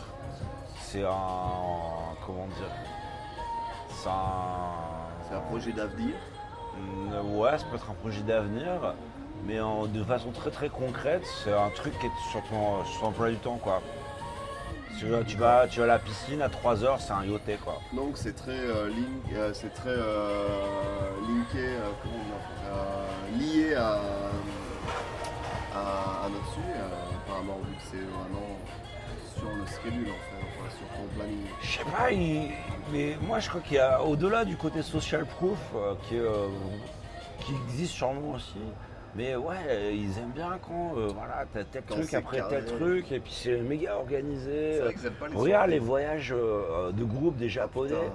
où les mecs ils vont faire en 3 jours, ils vont faire C'est euh, tout 25 organisé. destinations, tout est méga organisé, t'as 3 minutes, prends la photo là, euh, t'as 3 minutes pour hein. manger ton bento, euh, et ils, aiment bien, tu vois. C'est ouais, vacances euh, de l'armée Mais, mais genre, c'est genre les vacances que nous on, on- on supporterait pas, je pense. Ça dépend- Enfin, je parle des gens, tu vois. euh, moi je parle, je parle pour moi, mais moi des vacances comme ça, j'en veux pas quoi. C'est genre, pour ça que j'ai jamais, c'est pour ça que j'ai jamais fait de tour euh, et de trucs comme ça parce que c'est un Encore, truc qui me- encore une fois, faut, me faut pas généraliser. Il y a, il plein de japonais qui aiment pas ça et qui sont vachement le freestyle. Mais c'est une tendance qu'on a Mais c'est un truc qui, quand même qui est un vrai truc quoi. Et dans Tokyo, grande ville, beaucoup de gens. Et puis, et puis je crois qu'il y a, je crois qu'il y a un- une espèce de, de fétichisme du process. Il y a ça aussi. Et, euh, et là encore une fois, je ne développer. pas vraiment généraliser. C'est un, c'est un sujet très vaste. Mais ils aiment bien le process. Le process pour le process. Oui. Le résultat est peut-être moins important que le process. Oui. Ce qui est euh, à l'inverse de notre pensée européenne d'ailleurs justement. Parce que le process euh, englobe tout le monde, tout le monde est d'accord, on fait le truc, et ça, on s'organise, machin, c'est comme ça, c'est carré. Et, euh, et après, on peut retravailler le process. Euh, Alors voilà, l'improvisation. C'est pour le boulot. Ouais, mais la vie personnelle, c'est un peu comme ça, souvent. joue quoi, aussi sur la vie aussi, personnelle, je pense. Mais particulièrement pour le boulot, oui. C'est euh, je- je travaille ici aussi, j'ai j'ai déjà vu des choses. Et finalement, pourquoi on m'a demandé de travailler parce qu'il disait Ah, j'aime bien travailler avec toi, Gaël, parce que toi, t'es pas organisé comme nous, tu vois. Et je dis Bah ouais, au moins, on laisse un peu. Enfin, c'est créatif ce que je fais, donc il faut laisser un peu euh, de, de place pour. euh, Carrément, ouais. bah, l'improvisation. Pour. L'accident, l'accident, l'accident, euh, mais qui peut faire un vidéo, on shootait de la vidéo pour un Ouais. clip vidéo. Ouais. Et eux, ils avaient fait un. Comme tu dis, ils avaient tout marqué chaque seconde déjà avec les plans, voilà, ça c'est ça, ça, là, là, là. Mais tout, hein, les 5 minutes de la vidéo étaient calculées. Et moi, j'avais mis 5 grandes idées pour chaque minute, c'est tout. Et voilà, ça c'est. Ouais, c'est il le- aimait le bien travailler avec moi comme ça. Il me dit au moins, euh, quand on édite, c'est plus, c'est plus fun en fait. Ah ouais, parce que ça laisse plus de Ah, place à ouais. l'editing à la post-prod. Mais non, mais j'avais c'est. peur, je me dis je suis pas assez organisé pour eux, mais en fait, s'ils peuvent le faire, ça, en fait ça les réconforte de pouvoir. euh, Mais t'es pas japonais. S'ils veulent travailler avec un japonais, ils peuvent travailler avec un japonais. Il y en a plein. euh, S'ils veulent travailler avec toi, c'est pas uniquement. On parlera un petit peu de ton taf tout à l'heure, euh, mais c'est pas uniquement parce que tu es super fort euh, comme photographe, c'est aussi parce que tu as une sensibilité, une façon de travailler un petit peu différente euh, que les gens n'ont pas forcément ici et, euh, chacun la retrouve. Euh. Qui est intéressant, toi aussi, je pense, pour eux, parce que tu as, tu quelque chose. Du coup, sur ces bonnes paroles, on va clôturer cette partie-là, et puis ben voilà, on va passer à la dernière section de mon, de mon sujet, et, et puis voilà.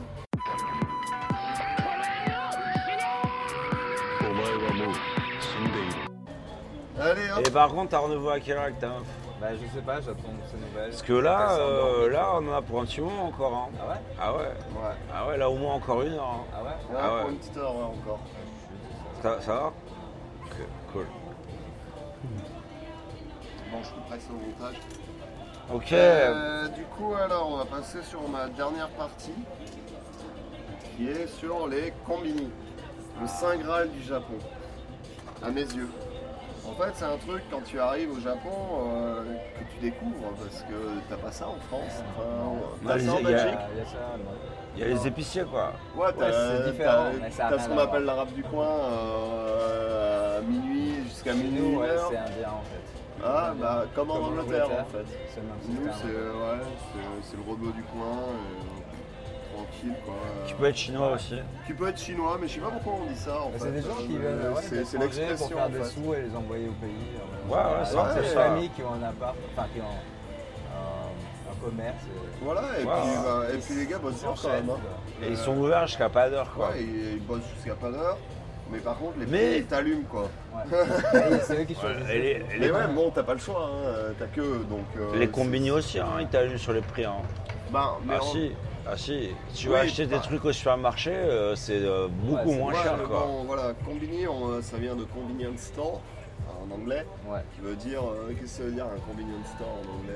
Un magasin magasin pratique. de- un magasin pratique, et c'est vraiment pratique. C'est-à-dire, par exemple, euh, tu es un salaryman. Tu, euh, tu as vomi toute la soirée après avoir fait une nomicaille euh, et tu as mis ta cravate sur la tête et tu as perdu ta cravate, eh ben, tu peux t'acheter une cravate au combini le lendemain matin un pour slip. Tu peux t'acheter un slip, des chaussettes. Oui, tu peux t'acheter tout, des collants pour les Et euh, filles. pour les filles, euh, elles peuvent s'acheter euh, le truc de maquillage, le truc de démaquillage et de remaquillage. Une Ah. culotte. Ouais, quand tu dors chez, chez quelqu'un ou que t'as pas dormi. Voilà, Exactement. exactement. Parce qu'il faut être frais, tu vois, faut avoir, donner l'impression d'être frais au taf Et le lendemain. pour, pour le travail, c'est c'est assez important. Par exemple, il y a beaucoup de gens qui loupent le dernier métro, par exemple, après leur taf, qui vont euh, boire avec leurs euh, collègues euh, après le taf, donc ils finissent pas frais. Le lendemain matin, bah, c'est bien d'avoir justement tous ces petits trucs. C'est très fonctionnel en fait. C'est super fonctionnel. Et euh, il y a énormément de produits euh, pratiques. Et même moi, euh, je sais que j'achète beaucoup de bouffe euh, à la con. Bah là, encore tout à l'heure, on a acheté un onigiri euh, pour, pour se nourrir vite fait. Ouais, comme tu achèterais des chips Ouais. euh, en c'est pas juste en un France. store quoi. en fait. Qu'ils Non. font beaucoup de services. Ils font aussi. beaucoup de services, C'est tout, là. en fait. Les livraisons. Ouais, Les bah, livraisons, des livraisons, payer ouais. les- ce que tu achètes sur internet, enfin, Ouais. acheter Tu les peux faire livrer au combini, Tout, ouais. Tu peux tu réserver des peux places acheter de des tickets de train, d'avion. En fait, tu euh, peux tout faire à partir de combini. C'est le Ah, coup, c'est super tu peux- pratique. Tu Tu peux faire. euh, tu Tu peux envoyer des fax. Mm. J'ai envoyé mon deuxième fax euh, il y Ah, a le 15 fait, jours. euh, parce qu'au Japon, ils utilisent encore le fax. Oui. On pourra en parler euh, dans un Ça, prochain ça pourrait numéro. être vraiment une rubrique à part, par contre, aussi. hein. Et euh, je- moi, je sais pas du tout envoyer les fax. J'ai galéré avec l'imprimante de mon taf qui est censée envoyer les fax aussi. J'ai jamais réussi à faire fonctionner le truc. Tu vois, au combini, 100 yens, t'envoies le fax. C'est fait, réglé quoi. C'est vrai qu'au combini, tu peux euh, imprimer des trucs, tu peux, euh, Ouais. tu peux envoyer des trucs, tu peux euh, commander des places de, de concerts, des, des tickets pour, par exemple, le Ghibli Museum. Tu peux, tu peux, les- billes, tu peux y aller et tout. Payer tes billes. Oui. Enfin, ton gaz, ton électricité. Oui. Tes factures, ouais, Ah oui, fait, ouais, un, truc sûr. au Japon, ouais, c'est que t'es- t'es- t'es- tu peux payer Alors- tes, factures au combini. Hein, c'est, je euh, Moi, je suis un peu le champion du monde pour devenir pote avec le mec du combini, parce que je vais tout le temps au combini, surtout la nuit, quoi. Pour acheter des petites bières.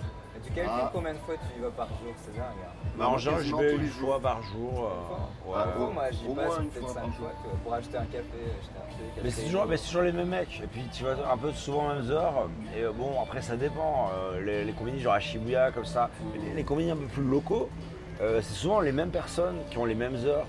Donc tu parles un peu avec eux, etc. Ah ouais? Ouais, ah ouais. ça? Mais ouais, ouais. Bah, Ouais, j'ai, euh, mon euh, Noël de l'année dernière, euh, j'avais invité le mec avec qui euh, je tapais la discute tout le temps en combi. Le mec, c'est un musicien de jazz. Et en fait, lui, son truc, c'est il veut être libre. Donc il bosse au euh, la nuit, machin, il fait des heures. Et après, il part en tournée euh, six mois dans l'année euh, et, et il fait ses trucs, quoi. Bah, parce qu'en général, le combini, les gens qui travaillent au combini, c'est à, à part exception, c'est pas non plus un travail, euh, genre le travail que tu as. C'est, la différence de l'épicerie euh, que tu vas avoir en Europe, qui est souvent plus un business familial. Mm.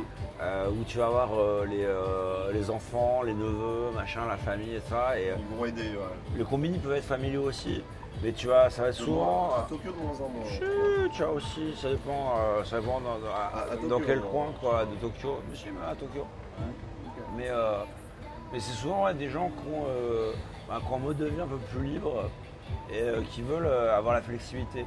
Et, et donc moi j'avais posé la question justement au pote en question, je lui ai dit mais pourquoi vous êtes ouvert à 4h du matin? Parce qu'il y a zéro client quoi. Il y a genre trois mecs en train de faire du tachiyomi, c'est-à-dire que il y a- comme à la FNAC tu vois, ils prennent les magazines, ils les lisent, ils les achètent pas. Ah oui, Ouais. Et ça, ils il y a sont- toujours quelqu'un qui lit Mais ça, à magasin. 3h du mat, t'as toujours des gars qui Mais- sont en train de lire, quoi. Mais ces mecs-là ils achètent rien. Euh, ils, ils apportent attendent. Ah, ils absolument lisent la totalité Ouais, ouais. Mais ils, a- ils attendent, en fait. Je Ils sais, pas, a- je sais pas ce qu'ils foutent. Non, ils sont- ils s'ennuient chez eux ou je sais pas, tu vois. Et le mec me disait, euh, bah, l'important c'est pas ça, l'important c'est pas de vendre, l'important c'est savoir euh, de donner un sentiment de présence. Le truc est ouvert tout le temps, que tu peux y aller à n'importe quel moment du jour ou de la nuit. Tu sais qu'il est tout le temps ouvert et que tu peux tout le temps y aller. Alors que franchement, entre 2 et 4 heures du matin, ils font zéro de chiffre d'affaires. Ça leur limite, ça, limite, ça leur coûte plus cher de maintenir le truc ouvert avec le salaire du mec euh, qui, qui dort derrière le comptoir. Hein, faut pas se leurrer quoi. Ouais. Euh, ou alors où il trie euh, les canettes vite fait, ou tu vois, ou tu sais pas. Il s'occupe souvent, toi. Il s'occupe, ouais. bien Ah, il fait quoi. du auction sur le téléphone ou un truc comme ça. Euh, non, il y en a qui votent, mais. et donc l'important étant d'avoir le truc, cette espèce de- d'oasis de, lumière euh, dans ton quartier, euh, qui est installé dans un quartier un peu résidentiel, c'est euh, vachement sombre. Tu sais que tu vas au Combini, lieu de vie quoi. Et alors quand tu vas à la campagne, c'est encore pire, parce que ben, tu as des endroits qui sont mais complètement sinistrés. Et où le seul truc qui est ouvert, c'est le Combini. Et ça te sauve la T'as vie. tous hein. les gamins qui ont 14, 15 ans. nous à l'époque on bricolait les mobilettes, etc. Mais eux ils sont devant le combini. Et ils sont là, ils achètent trois conneries, ils restent devant le combini, ils passent toute la soirée là. Oui c'est vrai. Ouais, c'est vrai. Ils ont un Dans les films, aussi. tu vois ça parce qu'ils ont des grands car parks devant le combini.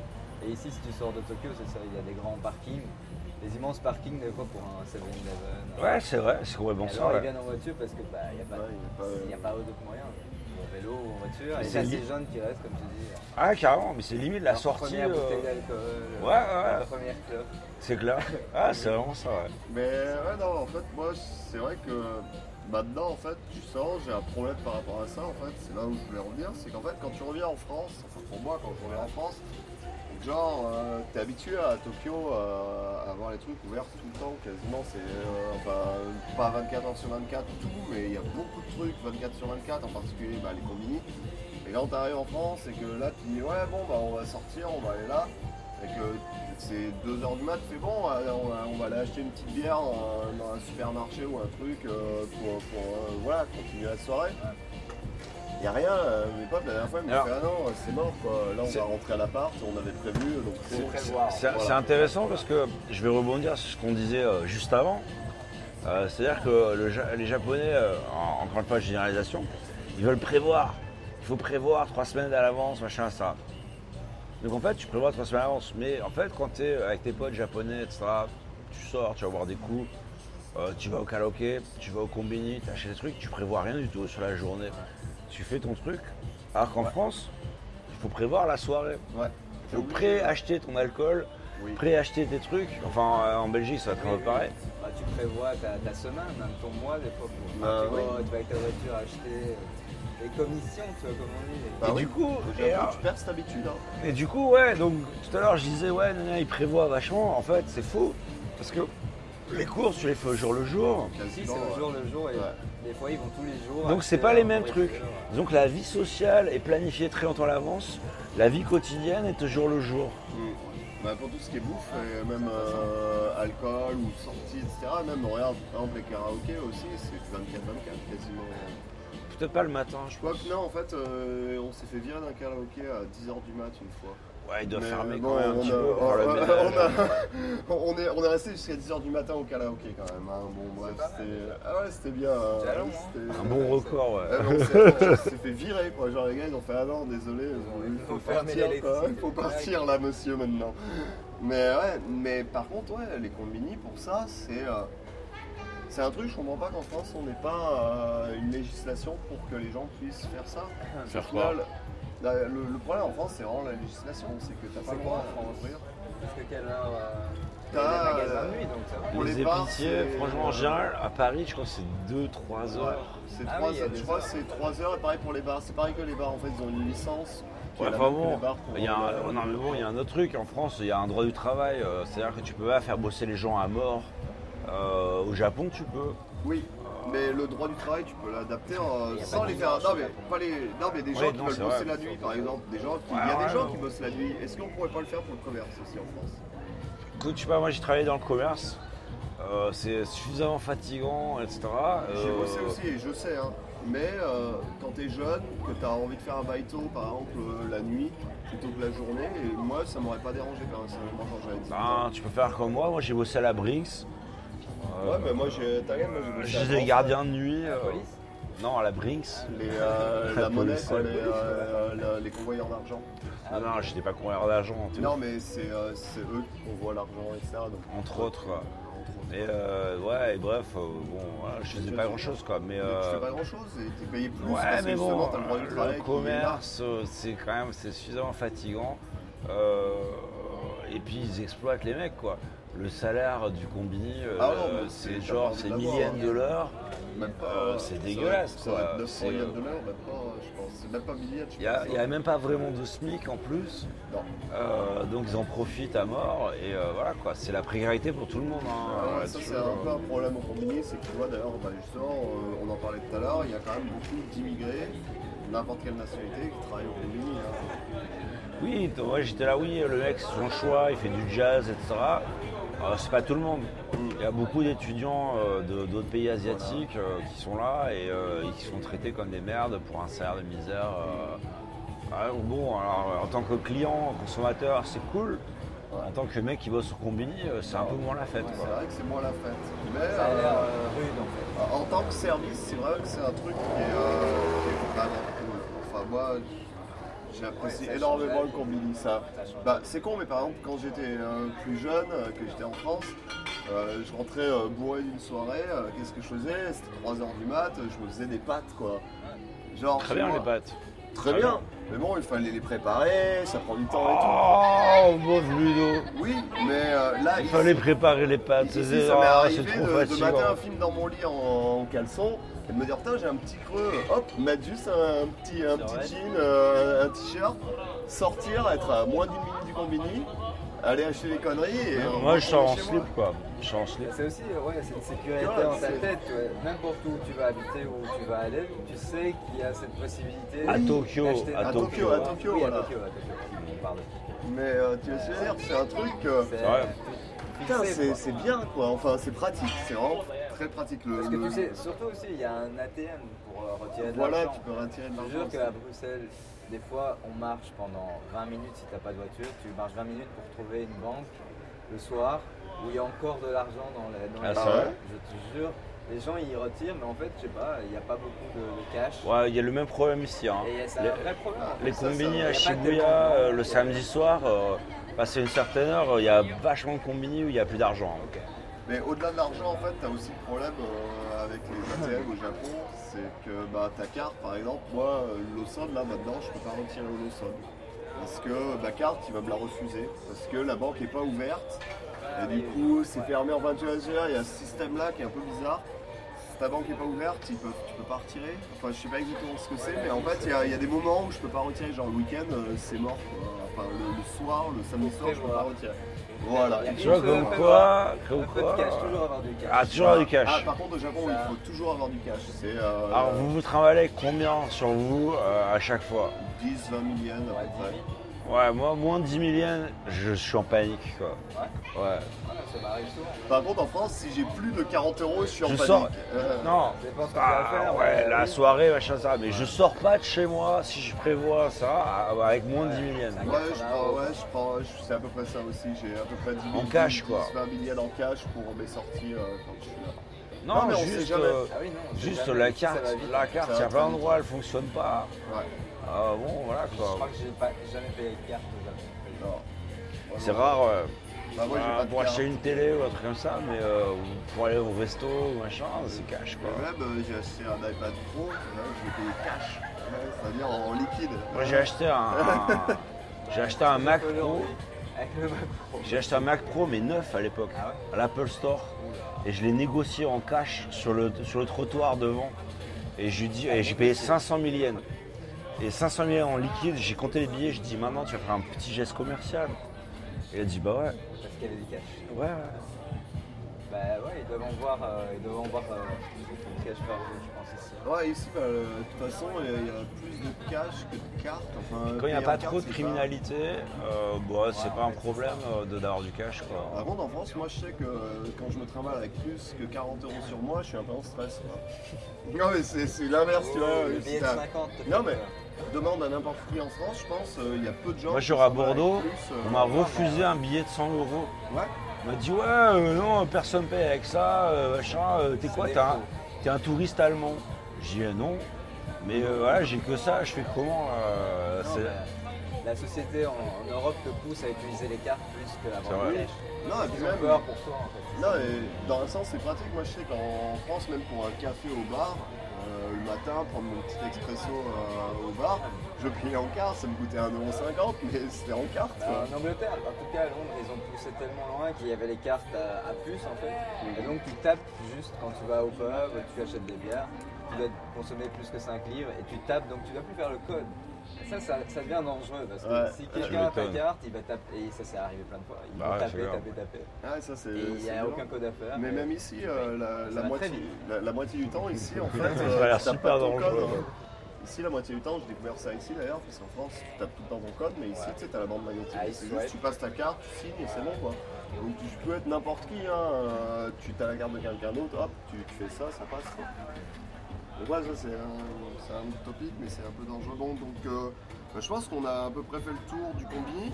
Il y a juste un produit, moi, du combini dont je voulais parler avant Ah, de je finir. sais de quoi tu veux parler. C'est un produit que je, je comprends pas que ça n'ait pas été encore commercialisé en France. C'est peut-être un problème par rapport à pharmaceutique, etc. C'est le Ukon. Donc qu'est-ce que c'est en fait exactement? C'est du gingembre.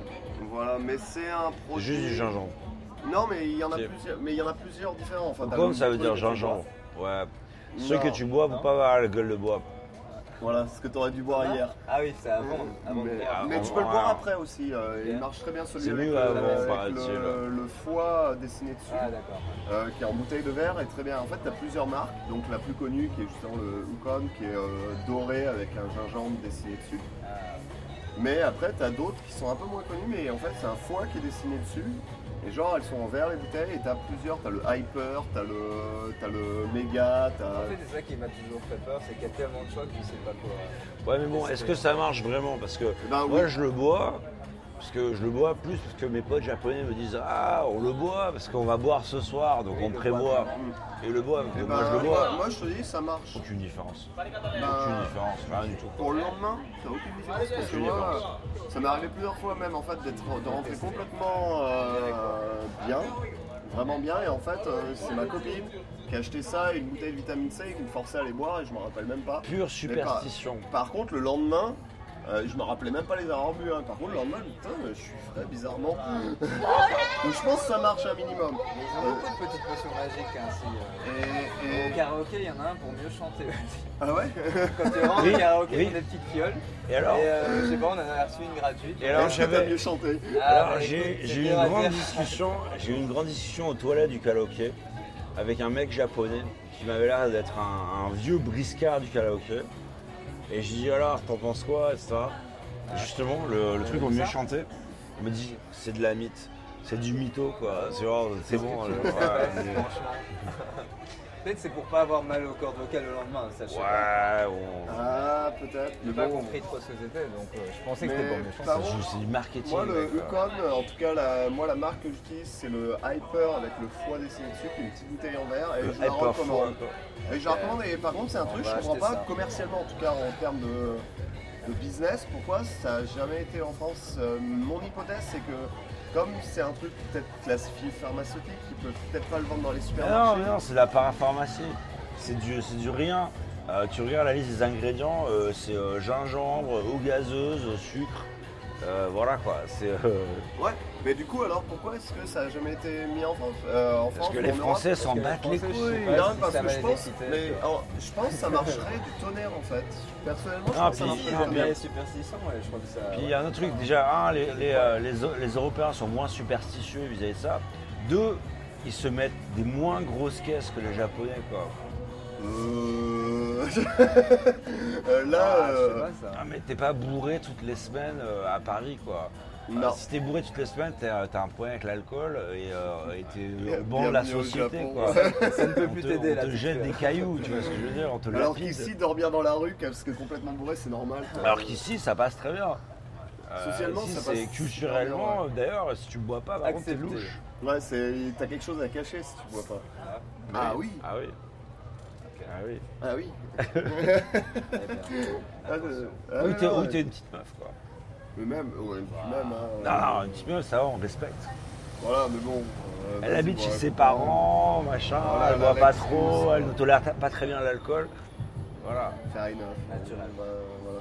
Mais du coup, en fait, moi, c'est, je me demandais ouais, pourquoi en France ça marchait. Je pense que c'est un produit qui marcherait en tout cas en Europe. Ouais, je pense pas. Tous les gens qui sont venus en vacances ici, que j'aurais montré ça, ils étaient comme des fous. Putain, mais c'est énorme comme truc en fait. c'est- Donc, je pense que c'est un truc qui pourrait marcher en Europe et Je suis d'accord. J'investirais dans ce business en Europe personnellement. Si, du coup, euh, Ludo, je suis désolé, mais euh, je partage Là, pas du tout ton point de tu, vue. tu mets un veto là, ça y est. Là, je mets le veto. Là, je le veto. Non, non. Encore une fois, je trouve que les effets sont extrêmement subjectifs.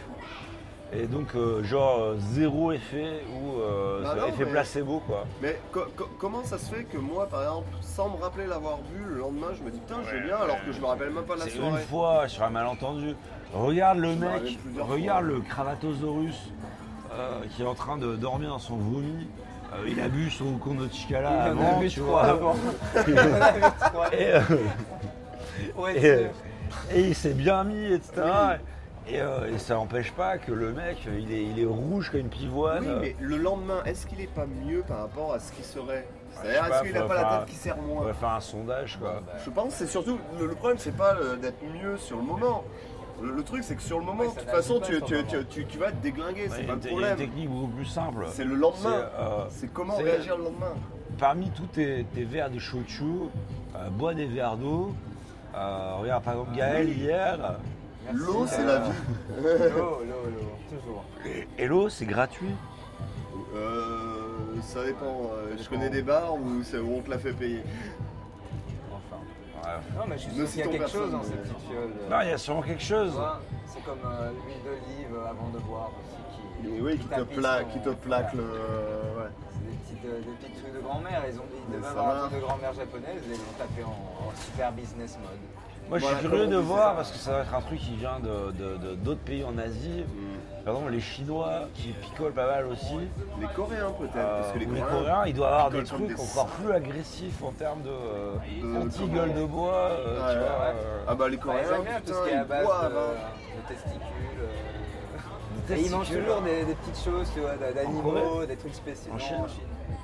Euh, en France, on mange des testicules aussi. sur hein. la gueule, tu vois, pour pas, pour pas devenir vieux avant Du la- placenta, quoi. Ouais, de tout, de tout. Tout ce qui est bizarre, ils te l'achètent. placenta, il y a des gens qui bouffent ça aussi pour. euh, Bah tout a des vertus pour les Chinois. C'est aussi des super superstitieux. En même temps, en médecine chinoise, euh, l'idée n'est pas de guérir la maladie, l'idée de, euh, d'anticiper, de ne pas tomber malade. Oui. Donc c'est un peu différent. c'est- la prévention, mais c'est pas une mauvaise idée en fait.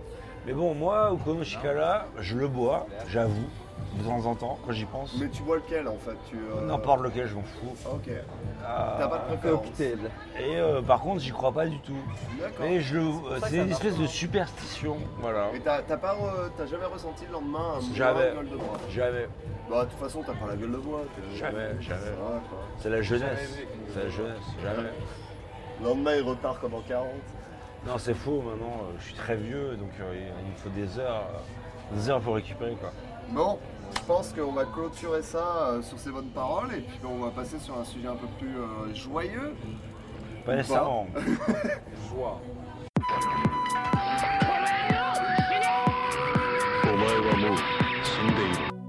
Le son c'est bon? Eh ben allez on est reparti. Allez, petite troisième partie. Donc euh, Renka cette fois-ci. Et je vais vous parler euh, d'un auteur de manga que j'aime beaucoup, vraiment beaucoup qui s'appelle Umezu Kazuo. euh, ou en français Kazuo Umezu. Mais je vais faire le truc à la japonaise, donc je prends les noms de famille en premier. Ok, juste un truc avant que tu commences, comment tu l'as connu? Alors, complètement par hasard, euh, j'étais dans une librairie euh, à Tokyo et je regardais un peu tout et je lis plus trop de manga en fait. Et je regardais et j'ai trouvé des, des bouquins et des couvertures mais vraiment ouf. Et je me suis dit putain qu'est-ce que c'est que ça? J'achète, tu vois, comme ça. Et, euh, et je les ai achetés et je les ai pas vraiment lus. Et je les ai garés chez moi pendant un petit moment et je me suis dit il faudra quand même que je les lise un, un jour, en japonais par contre. Et euh, puis je les ai lus mais je me suis dit putain c'est génial quoi. Et en fait après je suis allé au Village Vanguard qui est une librairie dont il faudra qu'on parle d'ailleurs, je pense qu'on fera un numéro spécial sur le Village Vanguard parce que c'est tellement cool.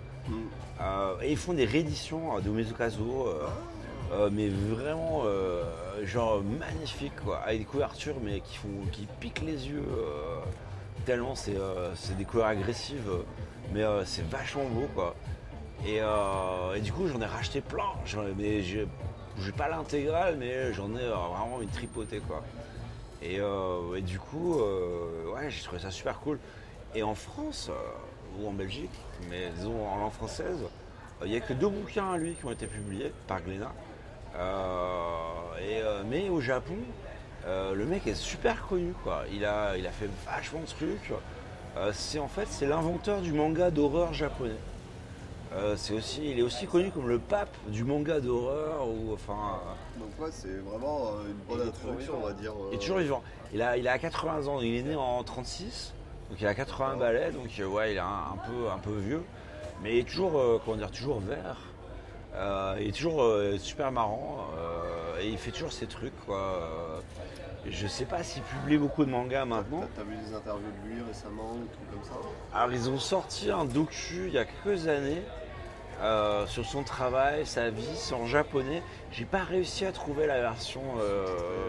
Non, il n'y a pas de version sous-titrée parce qu'il n'y a pas de budget. Non, mais j'ai même, pas réussi à trouver la version japonaise. J'ai pas cherché super longtemps en même temps. exemple. J'ai vu juste le trailer du truc. Euh, et bon, on va. Bon, je vais faire les choses une par une. Ouais, bah on va commencer. Euh, donc je vais faire un petit, une petite bio vite fait euh, pour essayer de cerner un peu le mec quoi. Et après je vais vous parler un peu de, de son travail et puis après je vais vous parler des, des mangas qu'il a fait que j'aime bien. D'accord. Voilà. Et bah allez. Euh, donc 36. Euh, donc le mec vient de Wakayama, donc c'est un peu la campagne. C'est pas très loin d'Osaka. Euh, il était euh, vers le mont Koya, je sais pas si où c'est. Qui maintenant c'est un, un- comment dire Le un, Wakayama, c'est, je connais un peu. euh, c'est un lieu qui est inscrit au patrimoine mondial. Moi j'y suis allé, je suis allé faire des, euh, des, des- des randos dans les montagnes. euh. Pardon C'est une montagne, moi, qui est enfin, Ouais. montagne. C'est à côté quoi. Wakayama, Enfin c'est quand même assez grand, mais t'as en fait le pass, euh, ce qu'on appelle le chemin des, des temples. En fait, t'as les, les moines qui faisaient euh, dans la forêt, qui faisaient le chemin de temple en temple, etc. C'est super joli apparemment. c'est assez sympa quoi. C'est, tu vas dans le euh, c'est une heure, une heure et demie en train d'Osaka. Et c'est, euh, une chouette rando, Et- c'est très sympa, il y a plein de temples, c'est, très joli quoi. Voilà. Et t'as les plages aussi, t'as la plage de Wakayama qui est magnifique. Qui est pas du tout le même point par contre. hein. Qui est pas du tout le même coin, mais qui est dans, le- dans le même endroit en fait, c'est Wakayama. Et euh, t'as les plages qui sont magnifiques aussi là-bas. Bref, il a grandi à la campagne, euh, mais euh, même pas vraiment à la campagne, il a grandi dans la montagne. Et la montagne japonaise, si tu as visité un petit peu, en fait, en gros, tu la ville, d'un côté, d'un seul coup, ça s'arrête. Et c'est plus la ville, c'est la montagne. Et, mais ça s'arrête d'un seul coup. Ah, parce que c'est des montagnes très rocheuses et donc c'est pas construit quoi. Euh, il y a aussi vachement de superstitions autour des montagnes euh, qui sont plus ou moins sacrées. Et euh, du coup, ah, il a grandi au milieu des montagnes. Et donc en fait, ben, quand il était petit, il n'y avait rien. Il n'y avait pas de magasin, il n'y avait pas de combini. voilà. Euh, C'était après la guerre, hein, donc euh, euh, il n'y avait pas de combini, il n'y avait, y avait rien du tout. Quoi. Et, pour pas qu'il s'ennuie, son père lui racontait des histoires folkloriques, des monstres des montagnes. Et donc le bestiaire mythologique japonais, il y a vachement d'histoires de fantômes, de la, femme serpent, le, monstre à une patte, le parapluie là qui saute là, ou des trucs comme ça. Et, euh, et donc il y avait d'un côté son père qui lui racontait ces histoires horribles qui l'empêchaient de dormir, et d'un autre côté qui le faisait flipper à mort, mais c'était mieux que la télé. vois. Sympa le père. Et, euh, non, mais il adorait ça. quoi. Ouais, mais pour dormir, tu vois, ton gosse, tu racontes des histoires un peu flolco, un peu flippantes, c'est pas le meilleur moyen de faire Ouais, dormir c'est comme, gosse, les, c'est comme les contes de Grimm euh, qui en version non Disney sont un peu hardcore aussi quoi finalement. euh. Et euh, d'un côté donc le père qui racontait des histoires comme ça, des histoires horribles qui empêchent de dormir mais en même temps qui kiffe. Et en même temps il y a sa mère qui lui apprend à dessiner. Et euh, qui lui dit euh, au début dessine un cercle. Et il apprend à dessiner un cercle. Et donc il trie, etc. Et après, hop, il dessine ça. Comme il habitait dans la, dans la montagne, euh, il dessine ben, vachement de paysages de montagne. Quoi. Ça se retrouve dans son travail après. euh. Encore une fois, c'était aller un peu dans la montagne japonaise, tu voir, c'est très sombre. T'as l'habitude de Tokyo avec les néons, etc. La montagne japonaise, il n'y a rien parce que personne habite là. Il n'y a pas de lumière, c'est dark à mort. quoi. Et, euh, et donc, euh, à, à 10 ans, il fait ses premières BD. Euh, il découvre qu'en fait, euh, les mômes du village à côté, ils aiment bien, ils viennent le regarder dessiner, parce qu'il dessine plein de trucs, etc. Et donc c'était un peu son moyen pour devenir populaire. Et euh, Tous les dessinateurs ont eu ça, moi j'ai eu des potes dessinateurs, euh, c'est un peu l'idée, c'est genre euh, tu vois ton pote qui dessine pas mal, tu fais ah vas-y tu peux faire ce dessin là et au final il s'améliore parce que justement tu il a plein de commandes en finalité euh, de, de potes qui lui demandent de dessiner quoi. moi je faisais ça pour essayer de choper des meufs. Ça marche pas. Vaut mieux. euh, ouais, mais moi je suis illustrateur à la base en fait. Et, euh, et ça marche vraiment pas quoi. Et euh, vaut mieux jouer de la guitare quoi. Vaut mieux être musicien quoi. Je crois moi. Ou la flûte. Il y en a un, Yo-Yogi, Je et... suis, je suis pas sûr la flûte euh, à Si, part il y en le- a un qui est super connu, c'est pour ça que je dis la flûte. Il passe et toutes les filles viennent euh, lui Ah, demander un truc. Il paye pas de mine le gars, mais apparemment. Et il est hyper fort en flûte quoi. Et Tout le monde le que c'est connaît. grâce à son alors boîté va. mais- Ludo a une bonne, euh, une bonne news euh, sur la flûte. Ah, Pour- pour le euh, prochain podcast. Sur le prochain podcast, je regarde pour le prochain podcast parce qu'elle est magique. Bon, ce sera plus d'actualité, mais elle est magique. Elle est assez truculente. Et on mettra le lien de la vidéo parce que c'est à voir surtout. quoi. Plus qu'à dire. C'est très visuel. Alors, euh, donc, ton premier manga à 10 ans, et euh, à 19 ans, il devient pro, quoi. C'est après-guerre, hein, encore une fois, le mec est né en 36, euh, donc un peu après la guerre, quoi, euh, début des années 50, euh, enfin, euh, voilà. Et à l'époque, euh, le genre horrifique n'existe pas vraiment. Il se dit, euh, moi j'ai toutes les histoires de mon père, genre, je sais dessiner. Euh, le manga que je vois autour de moi, c'est de la grosse merde, je pense que je dessine mieux que tout le monde. Moi, je vais raconter des histoires d'horreur et euh, mieux que n'importe qui, quoi. Et, euh, donc, c'est pas vraiment des légendes urbaines, parce que on peut reprendre le truc des légendes urbaines, parce que toutes les histoires qu'il raconte, c'est des histoires qui sont connues dans le folklore japonais. Lui, il dit, c'est plus des légendes de la montagne, en fait. Mais c'est la même chose. C'est des trucs de son coin, quoi, surtout. C'est pas des trucs qui sont forcément connus à Tokyo, par exemple. Mais ouais. connus, euh, dans son coin, les gens connaissent, mais pas forcément à Tokyo, comme les folklores que tu as. Alors, il a, il a beaucoup déménagé quand il était gamin. Et donc je pense qu'il a dû avoir, encore une fois, euh, différentes histoires folkloriques. Je pense que son père était vraiment branché là-dessus, quoi. Ah, c'est cool ça. Et, euh, et donc il lui a raconté ces trucs-là, quoi. Et, et alors il a découvert Tezuka. Tezuka qui est le mec qui a fait Astro Boy, Le Roi Lion, euh, enfin Le Roi Lion avant Euh, Disney. ouais, euh, euh, King c'est quoi. pas King Léo, mais c'est. c'est et euh, connu, qui, hein. était un, qui est un peu le pape du manga, enfin qui est un peu le mec pas qui a inventé le manga, mais euh, Qui est- qui était très influencé Ouais. par Disney, fait mais qui a, euh, Saphir, qui a est fait pas mal de trucs comme ça aussi. un des mangaka les plus connus. Quoi. Bah, Et à l'époque, il y avait un peu que ça. Et donc, il s'est vachement inspiré de son style graphique au début, parce que si tu n'avais pas le style graphique de Tezuka, tu pouvais pas vendre. Et si tu regardes Tezuka, son style graphique, c'est pas non plus. euh, c'est pas le, le truc le plus poussé, j'ai envie de dire, c'est assez simple. hein. Moi j'ai plusieurs. euh, en France, j'ai plusieurs trucs de Tezuka, dont le, le livre de Siddhartha, qui retrace l'histoire de Bouddha, du premier Bouddha Sylvain éclairé.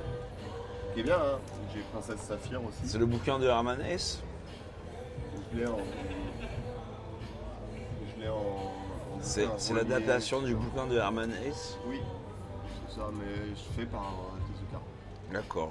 Et j'ai Princesse Saphir qui est un de ses plus connus euh, aussi. Princesse Sarah aussi, un peu moins connu. Non, Princesse Sarah, c'est Princesse- Non, Princesse Sarah, c'est un animé qu'on regardait quand on était gamin, bref.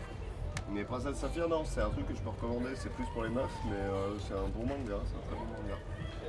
Et bon, du coup, il fait des mangas. Et euh, il fait des mangas, donc un peu des mangas d'horreur, puis aussi il fait des mangas de comédie romantique pour les meufs. Et différents. Mais bon, il faut payer le loyer, tu vois, voilà. Et, euh, et donc il fait vachement de shoujo manga, donc manga pour filles, quoi. Et manga horrifiques, souvent, mais pour filles, quoi. Et, euh, et donc à l'époque, euh, vu que les gens avaient un peu moins d'argent que maintenant, donc encore une fois, contexte années 50 japonaises, pas beaucoup d'argent, reconstruction, ça. Et donc il y avait un, un business, c'était en fait des, des locations de manga. Euh, tu allais dans, dans les librairies et tu n'achetais pas le manga, tu le louais. Tu prenais le bouquin, tu louais le truc, ça possible. Un peu comme les. euh, ça existe toujours. ça existe toujours, mais un peu comme. euh, on n'a pas connu ça en France. Tsutaya, mais même dans les, euh, les mangas Kissa, euh, tu peux louer des mangas aussi. Je sais pas si tu peux les louer. Oh, Bah, de toute façon, tu, tu payes pour pouvoir lire des mangas, c'est le principe du manga. Ça, et avoir... maintenant tu as ton PC avec ton siège, mais à la base, c'est juste tu cales une heure et tu, tu lis des mangas, ils ont une collection. Ça s'est modernisé, mais bon, disons qu'il y avait déjà ce truc-là dans les années 50. Et à l'époque, euh, il n'y avait que des histoires de soldats, euh, etc., après-guerre. Donc il s'est dit ouais moi je vais faire un truc différent. Encore une fois l'histoire du daron. Et, euh, euh, donc il voit un petit peu les éditeurs de Tokyo. Ils ont des, euh, comment dire, des, euh, des conditions très strictes. Il faut que ce soit décidé comme ça, il faut que l'histoire soit comme ça. Et du coup il se dit ouais euh, bon euh, moyen. Et du coup il va voir les éditeurs d'Osaka qui sont vachement plus loose et qui en ont rien à branler. Et qui publient euh, à peu près n'importe quoi. Et qui publient une masse de trucs avec eux quoi. Et, euh, et le, business des mangas euh, évolue un peu avec le temps. Et euh, à l'époque, c'était souvent des, euh, one-shots. Donc tu avais euh, un volume, c'était une histoire. Avec un perso, etc. Et à la fin du volume, euh, tu fais ton histoire, c'est fini. Et tu peux le rendre. Ah. Donc il fonctionne bien pour un truc de location en fait. En, en termes de chronologie, là, tu parles des 70, 80 Années ou- 50, années 50. encore années 50. Ouais, ouais, ouais. Ah, Et on est encore dans les années 50. On est encore dans les années 50. On est à la fin des années 50 là. Et, euh, et donc, euh, quand tu, bah, tu loues un bouquin, quand tu allais à la bibliothèque, quand tu es gamin, tu loues un bouquin, tu lis le bouquin, tu rends le bouquin, mais tu vas pas prendre une série. Mais le marché a évolué. Et en fait, du, euh, du one-shot, ils sont passés vachement à des trucs avec des séries. Quoi. Un petit peu comme tu as maintenant. One Piece, je sais pas, ils sont à combien? Ils sont à 120, euh, 120 volumes, un truc comme ça. Euh, Kochikame, il doit être à 250. Les euh, Jojo Bizarre Adventure, c'est toujours euh, pareil, tu vois, c'est le manga qui a le plus de tomes, etc. quoi. Je pense que Kochikame a plus. Ouais, peut-être plus, ouais. Parce que Kochikame existe depuis les années 70. Quoi. Ouais, c'est juste un tome, c'est-à-dire. euh, Non, il a, il a rien lancé du tout, c'est Bah, juste le marché a évolué. Le euh, marché a évolué, tu sais, avec les hebdomadaires, tu sais, genre comme Shonen Jump, où tu, pub- tu publies un chapitre par mois et après ils les relient en un tome, quoi. C'est l'évolution du marché. Et donc le marché a évolué, et du coup, ces éditeurs d'Osaka qui faisaient de, ben, de la- du prêt de livres, euh, enfin qui, qui, comment dire, qui faisaient des mangas qui étaient destinés à ça, euh, ben ils ont fait faillite. Et du coup, euh, Okayama, c'est pas très loin d'Osaka, euh, il, commençait à plus trop faire d'argent là-bas. Il s'est dit, bon, ben, je vais aller à Tokyo. Et donc, il arrive à Tokyo. Et il arrive à Tokyo, et au début, il commence à faire ses mangas tout seul. Ça marche bien, ça marche de mieux en mieux, ça marche de mieux en mieux. Les éditeurs lui disent, ouais, euh, tu vois, là, t'as 15 jours là, au lieu de faire deux mangas, tu vas en faire 8. Il dit, ok. Il le fait, et là, il est au bord de la. au bord du nervous breakdown, il en peut plus. Là, il se dit, ouais, il va falloir que j'utilise des, euh, des assistants, quoi. Ah, mais normal, hein. euh, petite parenthèse, euh, le monde du mangaka, c'est assez dur. Parce que justement, par rapport au rythme de parution, c'est-à-dire tu as des hebdomadaires en général sur lesquels tu as les préparutions dans les hebdomadaires. Du coup, tu dois livrer euh, 15 pages par semaine en gros, minimum. C'est un peu ça, c'est pour ça que les gros mangas, ils ont des assistants, des fois ils prennent des pauses pour faire de la documentation, etc. Et que tu as des gars comme le gars qui fait euh, X Hunter, qui, euh, qui ont eu, euh, euh, qui a dit voilà, je suis malade, j'en peux plus, quoi, je suis en je craque complet, quoi. Donc il faut, faut que je stoppe et qui a arrêté pendant un très long moment avant de reprendre. C'est le monde du manga. quoi. Et les éditeurs te poussent aussi bien. C'est toujours assez hardcore, quoi. C'est assez hardcore. Et t'es pas, si t'es pas connu, t'es pas, t'es pas super bien payé. Bah, le mec était un peu connu déjà, quoi. Mais à un moment, euh, pour illustrer, il avait euh, trois publications mensuelles et trois hebdomadaires en même temps. Comment il faisait quoi Il avait des assistants. Ouais, même mais, avec des euh, assistants, quoi. Mais disons que physiquement, ouais, euh, il le vivait pas super bien. Et en plus, il y a un truc, c'est qu'il faisait vraiment du shoujo, au manga pour les filles. Et il y avait des règles à la con, donc pas de personnage masculin. Les filles doivent avoir trois cils sur les yeux, pas quatre, pas cinq, Ah ouais toujours. C'était la règle vraiment Ah, Moi, si. Euh, pas de série d'horreur. Euh, si tu fais un truc d'horreur, il faut que ce soit un one shot, il faut que ça se termine euh, dans l'album, etc. Donc que des trucs à la con comme ça, euh, burn-out, machin, bref, tac. Il change un peu d'éditeur, ça va un peu mieux, il Ah, commence à vendre un peu. Dans la timeline, on est où là à peu près? Années 60, 70 Ouais, je dirais euh, 60, ouais, quelque chose comme ça. Mm. Mais après, il n'y a plus vraiment de timeline. Parce qu'après, le mec devient connu. Et, euh, et, euh, et donc, moi, au début, les mangas d'horreur, c'était pas. Il y avait un peu un petit. euh, bah, c'est un truc qui n'existait pas, quoi. Euh, et puis, il y avait. des- parce que c'est des mangas pour les enfants, quand même. Et donc, c'est des enfants, souvent des histoires avec des enfants, mais c'est très, très cruel. Et il y a beaucoup de gens qui disaient ouais mais il faut pas montrer ça aux enfants etc. Et puis il y a eu un boom du manga d'horreur dans les années 60. Et, euh, et là, ce truc s'est vendu à mort. D'un seul coup, le mec est devenu une énorme rosta, quoi. Et euh, la vieille du, euh, du magasin de manga, oui, qui prêtait les mangas, qui disait ouais, jamais, jamais je prêterai tes bouquins aux gamins. ben, elle était obligée de les prêter parce que c'est ce que les, gamins voulaient. Et ils voulaient plus que ça, quoi. Et, et alors pourquoi? Alors d'où il trouve son inspiration? Alors il y a- bon, j'ai- fait un, un vieux copy-paste parce que je suis un énorme feignant. Euh, donc c'est en anglais, mais je vais les traduire en français tant que je peux. Euh, il dit euh, voilà, les, les- les contes japonais traditionnels euh, et les, les contes de fées peuvent être très brutaux et cruels. Ça vient d'une époque où la, la tragédie et le carnage faisaient partie de la vie quotidienne. Maintenant, on a des gens qui veulent, qui veulent rendre les histoires un peu plus soft et euh, qui, ouais, qui les aseptisent, quoi, qui les Avec un whitewash. quoi. Happy ending, etc. Et dit c'est insultant pour la mémoire des gens qui ont souffert pour pouvoir nous raconter ces histoires. Et donc ça définit assez bien son travail parce que c'est souvent vraiment des, ouais, des, des- des vieux contes folkloriques japonais qu'il a interprétés à sa sauce. Beaucoup d'histoires de montagne, de, de démons de la montagne, de trucs comme ça. C'est- très noir. C'est euh, euh, et euh, tu vois par exemple. Bien de voir.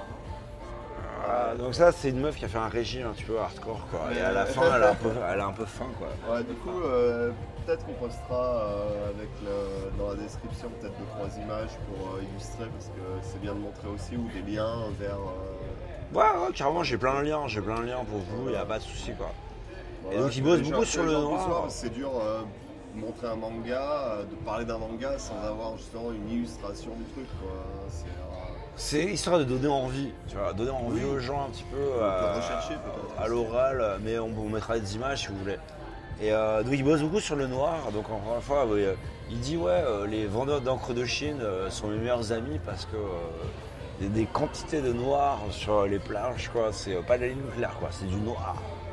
Et, et encore une fois, c'était déjà allé dans la campagne japonaise, dans les montagnes, etc. Mais tu verras, l'absence de lumière, c'est un truc de ouf. Et il a grandi là-dedans. Et donc, euh, il explique que ça l'a vachement influencé, quoi. Euh, tu vois des mecs comme Mignola ou euh, Hellboy, des trucs comme ça, euh, ce qui c'est vachement noir, etc. Et ben, tu retrouves ça, mais sauf que c'était 40 ans avant, quoi. Et donc voilà, il a, c'est un grand, c'est un fan de Dali. Il aime bien le, côté très réaliste dans les visuels, donc c'est très réaliste, très documenté, avec un côté un peu 50s, 60s euh, euh, que moi je trouve vachement cute, quoi. Euh, mais par contre des histoires qui sont, sont pétées de la tête, quoi. Mais vraiment, quoi. Et euh, je suis un énorme fan, euh, voilà, c'est pour ça que je voulais parler de ça, quoi. Et euh, bon, et du coup, voilà. Alors, donc voilà, j'ai présenté un peu le mec. Donc encore une fois, énorme star au Japon. Le mec, visuellement, en plus, je le reconnais parce qu'il s'habille toujours en rayures rouge et blanche, horizontale. Toujours. Ouais. C'est son uniforme, c'est comme ça. Quoi. C'est, il a un code visuel et c'est, c'est lui, quoi. Et il a une maison, il habite à Kiyoji. En fait, sa maison, elle est. Elle, euh, là, je suis en train de montrer euh, l'image. Voilà, C'est ça, très c'est un truc à euh, voir. Et, c'est, euh, Et il y a eu un procès du voisinage parce que évidemment la maison euh, ça passe pas du tout Ouais, avec ouais, le style euh, résidentiel de son quartier. Ça fait penser à, à Lyon, tu sais, il y a le gars, l'artiste justement, qui a la musée, euh, comment ça s'appelle C'est euh, pas le musée de l'horreur, c'est. comment ça s'appelle euh, ce truc Et pareil, il habite dans les Monts d'Or. Genre, il y a eu des procès du voisinage. Ah, j'ai vu. Il, a, il a des gros tags sur son truc. Genre, tu peux le visiter en fait. Le gars, on l'a ouvert comme un musée et c'est un peu le même délire, je pense. Genre, euh, le voisinage. Ouais, c'est que le mec de Lyon, personne le connaît, alors que lui euh, passe à la télé euh, genre une fois par semaine quoi. Et du coup, le voisinage, ah, bon, ils aiment pas trop. Et je pense qu'il a gagné son procès parce que la maison est toujours là. Ouais, Kiyoji, ouais.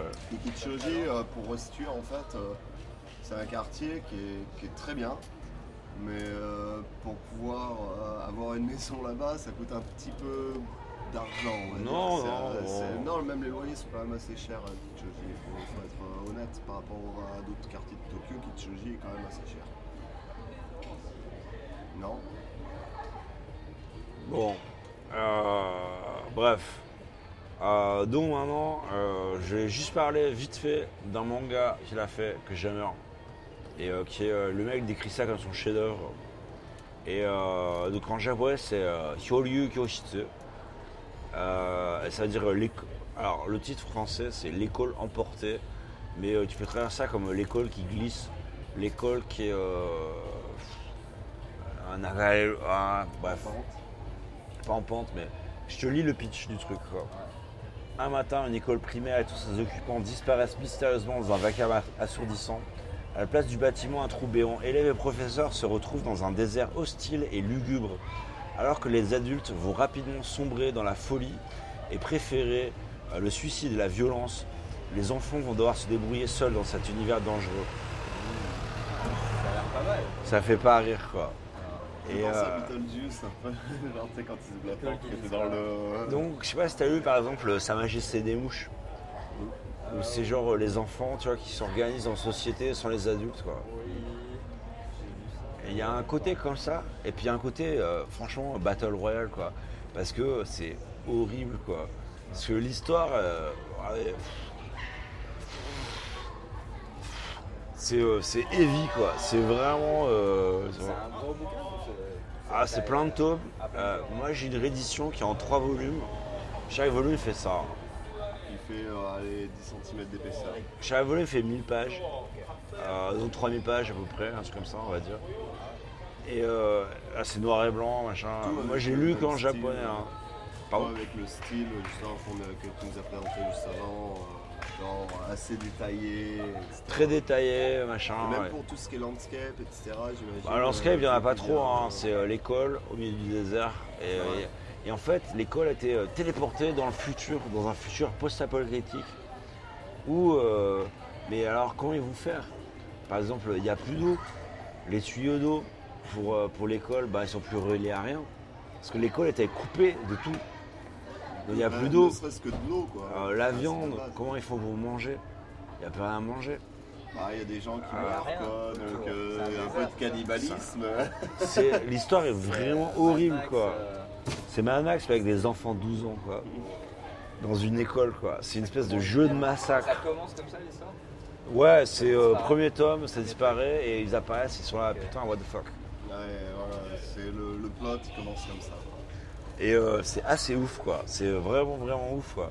Euh, Il y a une version française, donc encore une fois. Ah, t'as trouvé une version Enfin, il, il j'ai pas trouvé, j'ai trouvé qu'il y avait une version française que j'ai pas lue. J'ai Euh, juste lu en japonais. L'éditeur. C'est Glénat, c'est Glénat qui fait ça. Glénat qui fait des très bons trucs. euh, je suis pas surpris dans la sens qu'ils aient publié ça. Euh, donc ça, le mec présente ça comme son chef-d'œuvre. Euh, et ouais, bon, c'est ouais, un- alors ça a été adapté en drama. euh, Je crois qu'il y a eu un film, il y a eu un dessin animé. Ah Enfin, c'est euh, c'est un gros truc quoi. Aussi, en fait. C'est un classique au Japon. Quoi. Et euh, alors il y a un autre truc qui est euh, peut-être limite plus connu, c'est Makoto-chan. Makoto-chan, c'est un gamin d'école primaire euh, qui a une espèce de morve qui lui porte du nez Tout le temps. euh, tout le temps. Et euh, c'est des gags quoi, c'est un truc marrant quoi. Euh. Et ça c'est vachement connu aussi quoi. Il est, il sur sa maison, il y a un petit Makoto-chan comme ça sur la maison. Ça, je connais, je crois que je l'ai maté avec trois fois. Et, euh, et donc il y a un autre truc qui, est- qui a été publié en français, euh, Baptisme, que je connais pas. Euh, qui est visiblement une histoire, pareil, c'est un shoujo euh, sur une actrice vieillissante euh, qui décide d'avoir une fille pour euh, euh, qu'elle la remplace en termes de beauté. Et la fille découvre pourquoi elle était mise au monde. Et c'est une raison assez horrible. Et donc voilà, donc c'est toujours des histoires comme ça. Il y a le Nekome Kozo qui est le gamin aux yeux de chat. Et c'est des petites histoires où- avec un petit gamin qui habite un peu dans les cimetières. Et euh, à chaque fois c'est une histoire différente. Et c'est des histoires un peu horribles, pareil, tu vois. Et c'est le gamin qui est à moitié un conteur. Les contes de la crypte. mais- C'est un peu les contes de la crypte, ouais, il y a ce côté comme ça. Oui, oui, oui, tout à fait, ouais. ouais c'est- Ah, ça peut être bien, ça. ça peut être Et ça, euh, ça a peut-être été traduit en anglais, mais en français, non. Je pense pas. Et euh, si ça vous intéresse, moi j'en ai, euh, j'en ai tripoté en japonais. C'est en japonais par contre. En japonais Ouais. Bah, quand mon japonais, mais bon, euh, ce qui me casse les couilles, c'est que je vais mettre 3 heures à lire euh, des trucs. À lire Tu vas normalement. mettre le temps qu'il l'a pris pour le dessin. Non, il y a des fooligans, il y a des parce que c'est fait pour les gamins. Ouais, même avec El Furigana, je suis assez à. Furigana. T'inquiète, j'ai fait Zelda euh, en- en- comme ça en japonais. Je peux te dire, euh, heureusement que j'avais ma copine des fois à côté pour euh, le lire en fait. C'est elle le lisait. Genre, je l'écoutais donc je comprenais quand elle le disait. Mais euh, le lire, je comprenais aussi, mais ça me prenait deux fois plus de temps. quoi. Donc euh, peut-être euh, demander à ma copine de me le lire le soir, tu sais. Genre en me montrant les images. Je sais pas, je sais pas si ça va lui plaire parce que c'est euh, c'est vraiment particulier quoi. C'est euh, vraiment c'est l'horreur vintage japonaise quoi. Donc le style de dessin déjà c'est vraiment à l'ancienne. Enfin moi le truc que j'aime bien c'est euh, c'est dessiné comme du manga un peu des années 60-70. Donc c'est un peu daté visuellement quoi. C'est les persos un peu avec des têtes rondes et tout tu vois. Et euh, par contre euh, genre une espèce de avec une cruauté euh, et, euh, et euh, ouais c'est stylé quoi. C'est vraiment mortel quoi. C'est hyper bien, c'est hyper bien. Quand tu Ouais, disais ouais. qu'il voulait s'inspirer de euh, Tezuka, quand tu vois ce qu'il produit et ce que Te- Tezuka fait, Tezuka c'est super simpliste. Enfin, pareil, Tezuka, euh, un de ses mangas les plus connus aussi, euh, c'est Blackjack. Qui est tu sais, ce médecin qui a une grosse cicatrice au milieu, je sais pas si vous connaissez. Moi, je vois pas. Si si si si. C'est, euh, vraiment super connu. hein, C'est un, un manga sur un chirurgien. Sur un chirurgien, exactement. Et euh, bref. Mais euh, tu vois, même ça qui est plus ou moins un de ses mangas phares avec Astro Boy, même Astro Boy, si tu regardes les mangas papier, hein, je parle des mangas papier, enfin ça Saphir ou même euh, l'histoire que j'ai de Bouddha, c'est euh, très simpliste. Quand tu regardes euh, ce que lui euh, fait, c'est très euh, minutieux en fait. Ouais, c'est pas la même chose, mais euh, il a été inspiré comme euh, à peu près tout le monde au Japon à l'époque, quoi. Mais il fait un truc différent, quoi. Voilà, Mais euh, et du coup, ouais, non, pour le coup, j'aurais- en termes de dessin en tout cas, c'est un truc, et même histoire, j'ai l'impression que c'est un truc qui me plairait plus par exemple que Tezuka. Pourtant, j'en ai lu, mais, c'est pas pareil. mais ça, je suis pas fan du tout. Alors pourtant, c'est vraiment, c'est un monstre du manga, c'est pas un truc qui me. Il dit, il dit sur. Tezuka, il dit Je me suis euh, inspiré du style au début. Euh, après, j'ai trouvé mon propre style. Euh, mais par contre, un truc euh, qui, qui dit qu'il trouve mortel chez Tezuka, c'est qu'en fait, euh, euh, même si le style graphique, bon, euh, moi je suis pas d'accord avec Ludo par exemple, il dit qu'il trouve que c'est simpliste, je suis pas d'accord. Euh, que les histoires, ça, jamais il a simplifié ses histoires Non, pour les rendre euh, débiles, pour les rendre euh, comment dire, faciles à comprendre pour les enfants.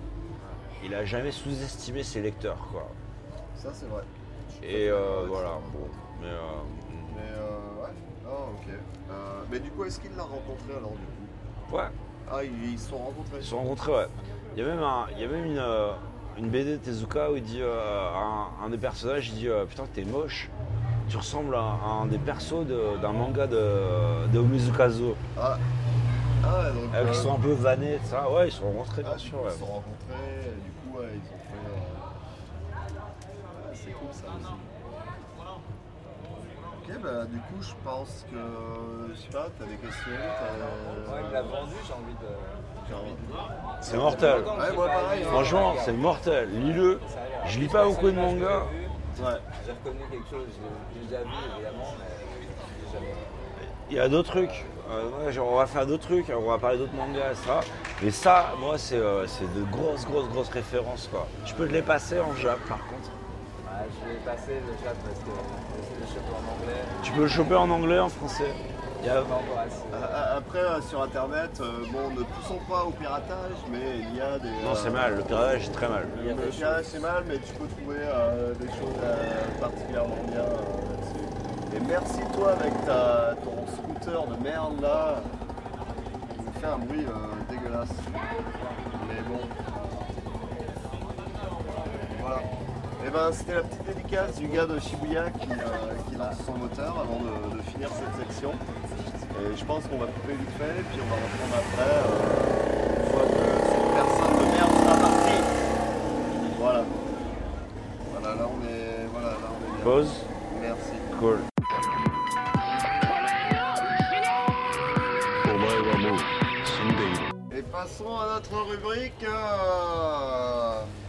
La rubrique suivante, c'est Ludo. Ça veut dire quoi, ça?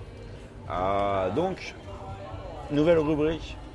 Mais nouvelle rubrique, pas du tout, parce que numéro 0, donc euh, Oui, nu- mais- tout est nouveau en même temps. Oui. Effectivement. effectivement. Exactement. euh, donc, mais bon, c'est une rubrique sur laquelle on a réfléchi longuement. Très longuement, effectivement. Il y a eu beaucoup de débats. Oui. Beaucoup de débats, on n'était pas d'accord. Euh, on s'est disputé. On Non, s'est, c'est euh, un peu le, le- le deal aussi. hein. On, s'est- on a fait un bras de fer. J'ai perdu la première manche. Bon. Ludo a gagné la deuxième manche. Il m'a tiré les cheveux. J'ai cédé. Mais ça Ah. Bon, euh, bon, les cheveux des couilles. Hein, Voilà. donc, euh, Les tétons, le téton, très très sensible, endroit particulièrement sensible. Et on a décidé que euh, ce numéro serait sur un thème bien connu de notre invité, qui est le Nomi Rodai. Bah, voilà. donc, Voilà. euh, voilà. Ludo, Nomi Rodai, qu'est-ce que ça veut dire? Oui, Eh ça veut ben, dire quoi Nomi Odai, euh, en français, ça veut dire euh, tout ce que tu peux boire, euh, en fait. Alcool à volonté. Alcool à volonté, en fait. boisson à volonté. Oui, c'est vrai, c'est vrai. Euh, Ouais, c'est sous-entendu alcool quand sous-entendu même. Alcool hein. au Japon, mais. euh, Euh, genre jus d'orange à volonté, Oui, euh, mais peux- tu c'est pas la grosse fête quoi. Mais tu peux prendre un Nomi Odai et boire que du jus C'est vrai, d'orange. c'est vrai, tu peux, c'est C'est ta c'est liberté. ton droit. C'est ta liberté, c'est ta Euh, liberté. euh, spéciale dédicace à Slim, euh, co- cola à volonté, hein, hein, comme on dit.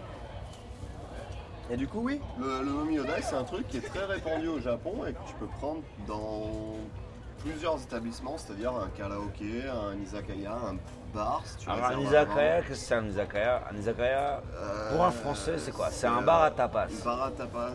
C'est un, En fait, quand tu traduis izakaya, c'est i, c'est l'endroit où tu es. Sake, c'est le saka, c'est l'alcool. Ya, c'est le shop, Le quoi. shop, Donc c'est l'endroit où tu es et où tu picoles. Donc tu picoles et tu manges des petites, des petites conneries. Que tu Donc, partages.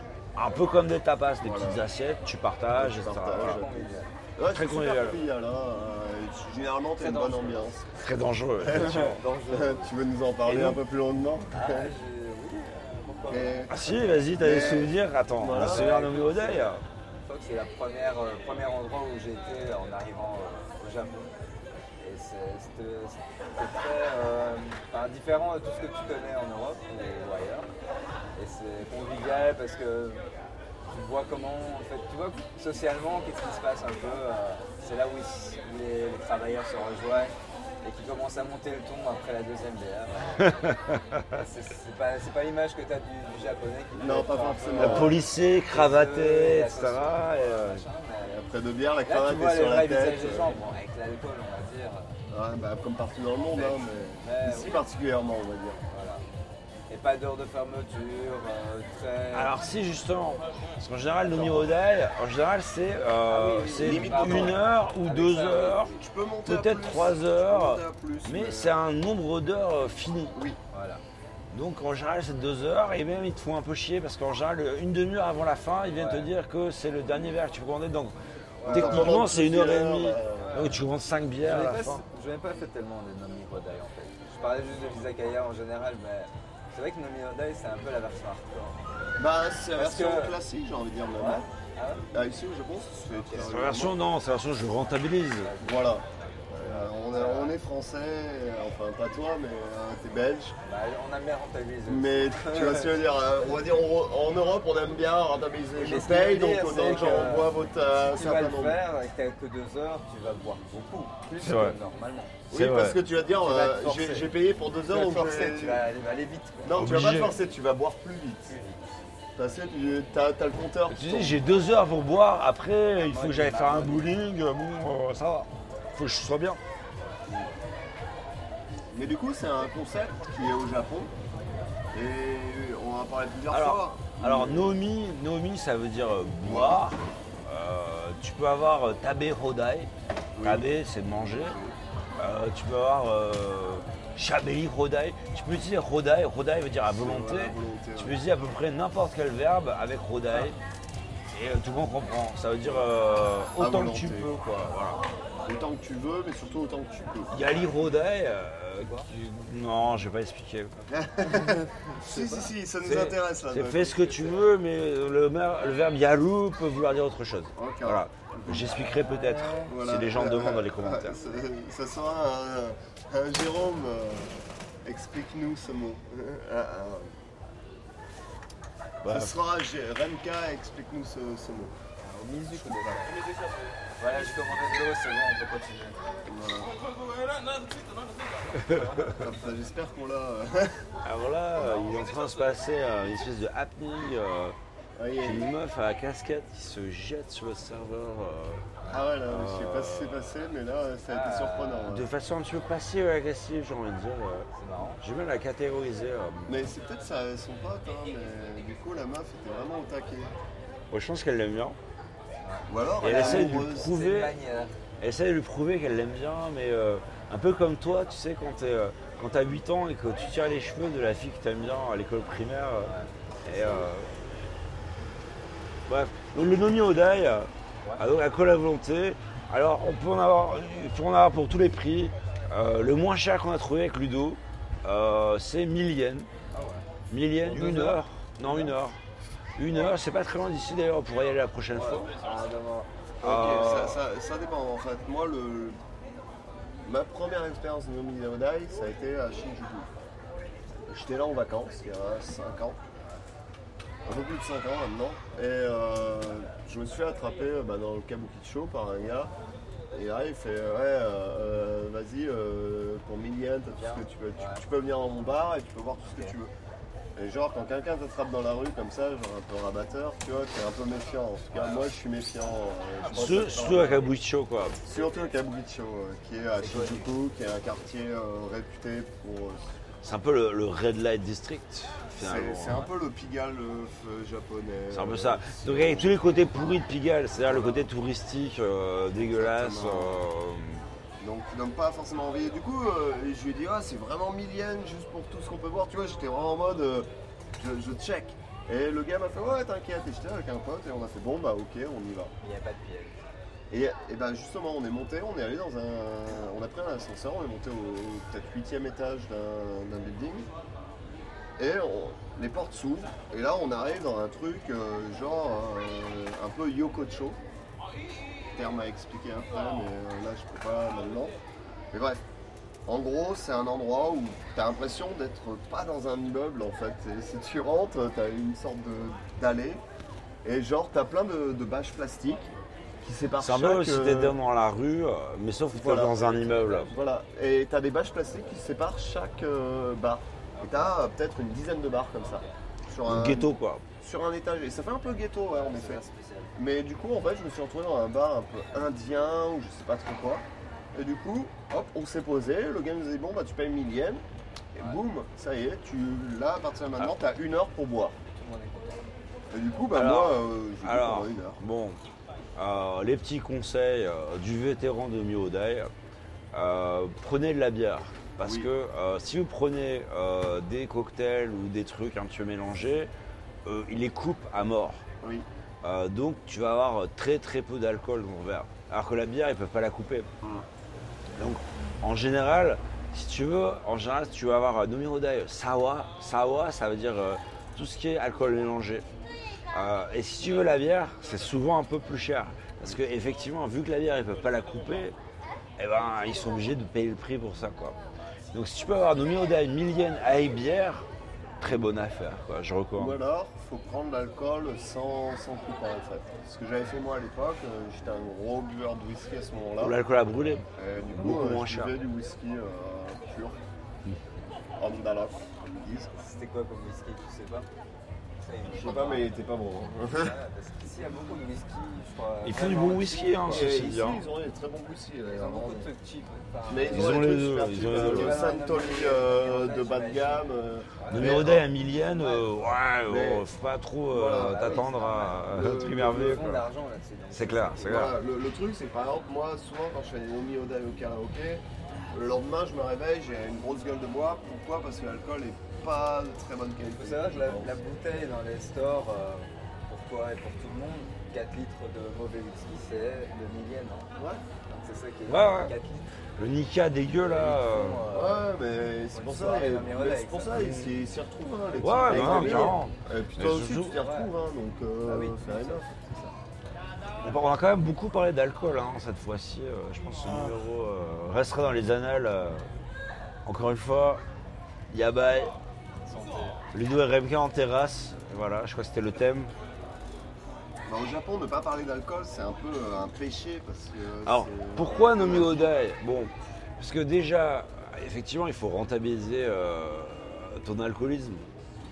Mais aussi parce que, effectivement, quand je travaille dans un contexte japonais, tu as très peu d'interactions humaines. Enfin, euh, les la société japonaise quand même, euh, est souvent très hiérarchisée.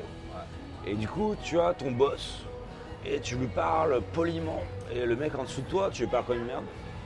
Et, euh, et tout, tout le monde sait quelle est sa place dans la hiérarchie. La. Et l'alcool permet de euh, dissoudre la hiérarchie. Et donc c'est très important si tu veux pouvoir communiquer dans l'entreprise, etc. C'est euh, pour ça qu'ils font beaucoup de nomikai d'ailleurs, comme on en parlait. de- donc euh, voilà, Nomi, Nomi qui est le truc qui revient, Nomu, boire, Nomikai, Nomi Hodai, euh, etc. Et, euh, et donc voilà. Donc les Nomi Hodai, ouais.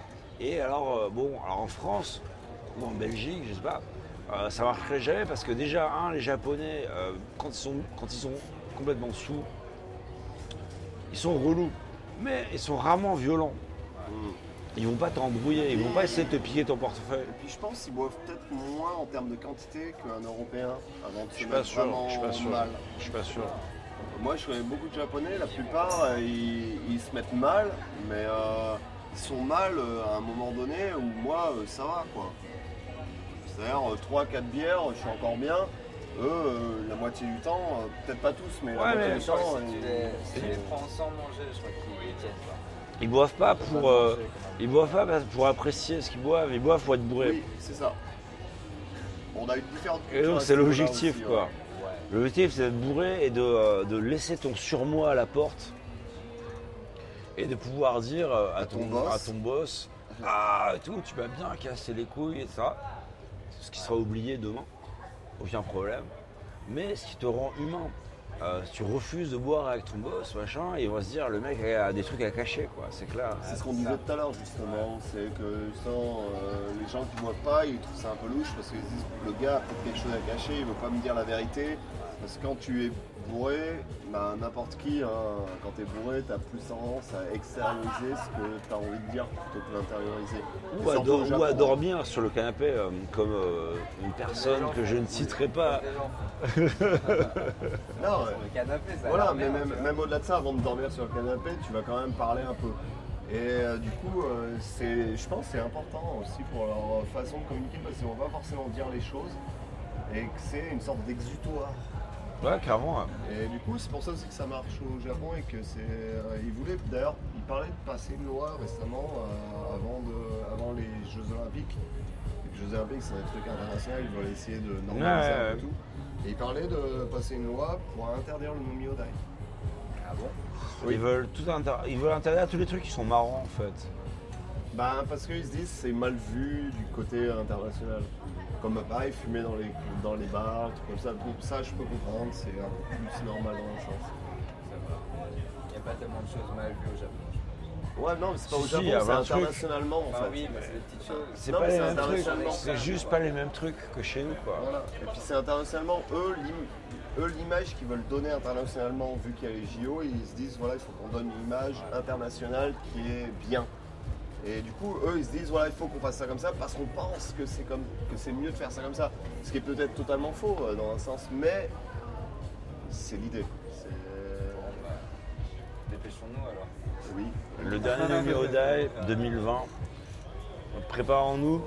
S'il y a des gens qui nous écoutent, euh, qui, euh, qui ont envie de venir au Japon et de profiter de Odai, dépêchez-vous 2020, Ah, c'est les Jeux Olympiques. après, ils en disent c'était une discussion, ils en ont, euh, c'est pas encore passé rien du tout. Mais pour, euh, pour moi, ça reste un des, un des grands trucs. de- je faisais ça un peu quand j'étais là pas très longtemps, quand j'étais- quand j'avais 25 ans. Je suis un peu plus âgé maintenant, ça m'intéresse un peu moins. Mais c'est marrant quoi, Bah. c'est ouais, c'est un truc marrant quoi. Et encore une fois, euh, ils sont, euh, quand ils ont un peu bu, euh, ils sont vraiment agressifs, ils sont marrants. ils sont généralement marrants. Ouais, euh, c'est- un peu relou, ils vont un peu te casser les couilles, tu vois, euh, voilà. Mais Ouais, bon, mais il y Il a. euh. C'est euh, marrant, ouais. Ouais, mais il y a rarement, tu vas pas tomber sur un embrouillosaurus, euh, tu vois, qui va essayer de te, te débrouiller ou je sais pas Le, quoi. le gars va euh, peut-être vomir dans ton bar. Mais il fera ça gentiment. Voilà. Ouais, non, mais C'est quoi et euh, s'excusera après. Et limite, il viendra le lendemain, euh, tu vois, t'aider à pour, nettoyer. euh, là, quoi. euh, Mais tu rigoles, mais c'est vrai en plus, c'est- ça, ça arrive souvent ça. Et genre, moi la dernière fois, bon, euh, au hub, bon, le hub c'est genre le Mauvais pub un exemple. peu dégueulasse, euh, euh, anglais entre guillemets, C'est bien ça. au Japon. Et une fois en fait, il y a un gars, en fait, moi j'y j'y vais, et je vois un gars qui gerbe mais qui vomit euh, ses tripes sur le sol. Et genre, bon, bah, le serveur qui le place sur un, sur un siège, tu vois, qui nettoie sa gerbe. Et je me dis, putain, déjà, il le vire pas, euh, sympa, quoi. Parce qu'en France, euh, tu fais ça, tu te fais virer direct. Ouais, c'est clair. Le gars recommande une bière direct, derrière, le gars le sert.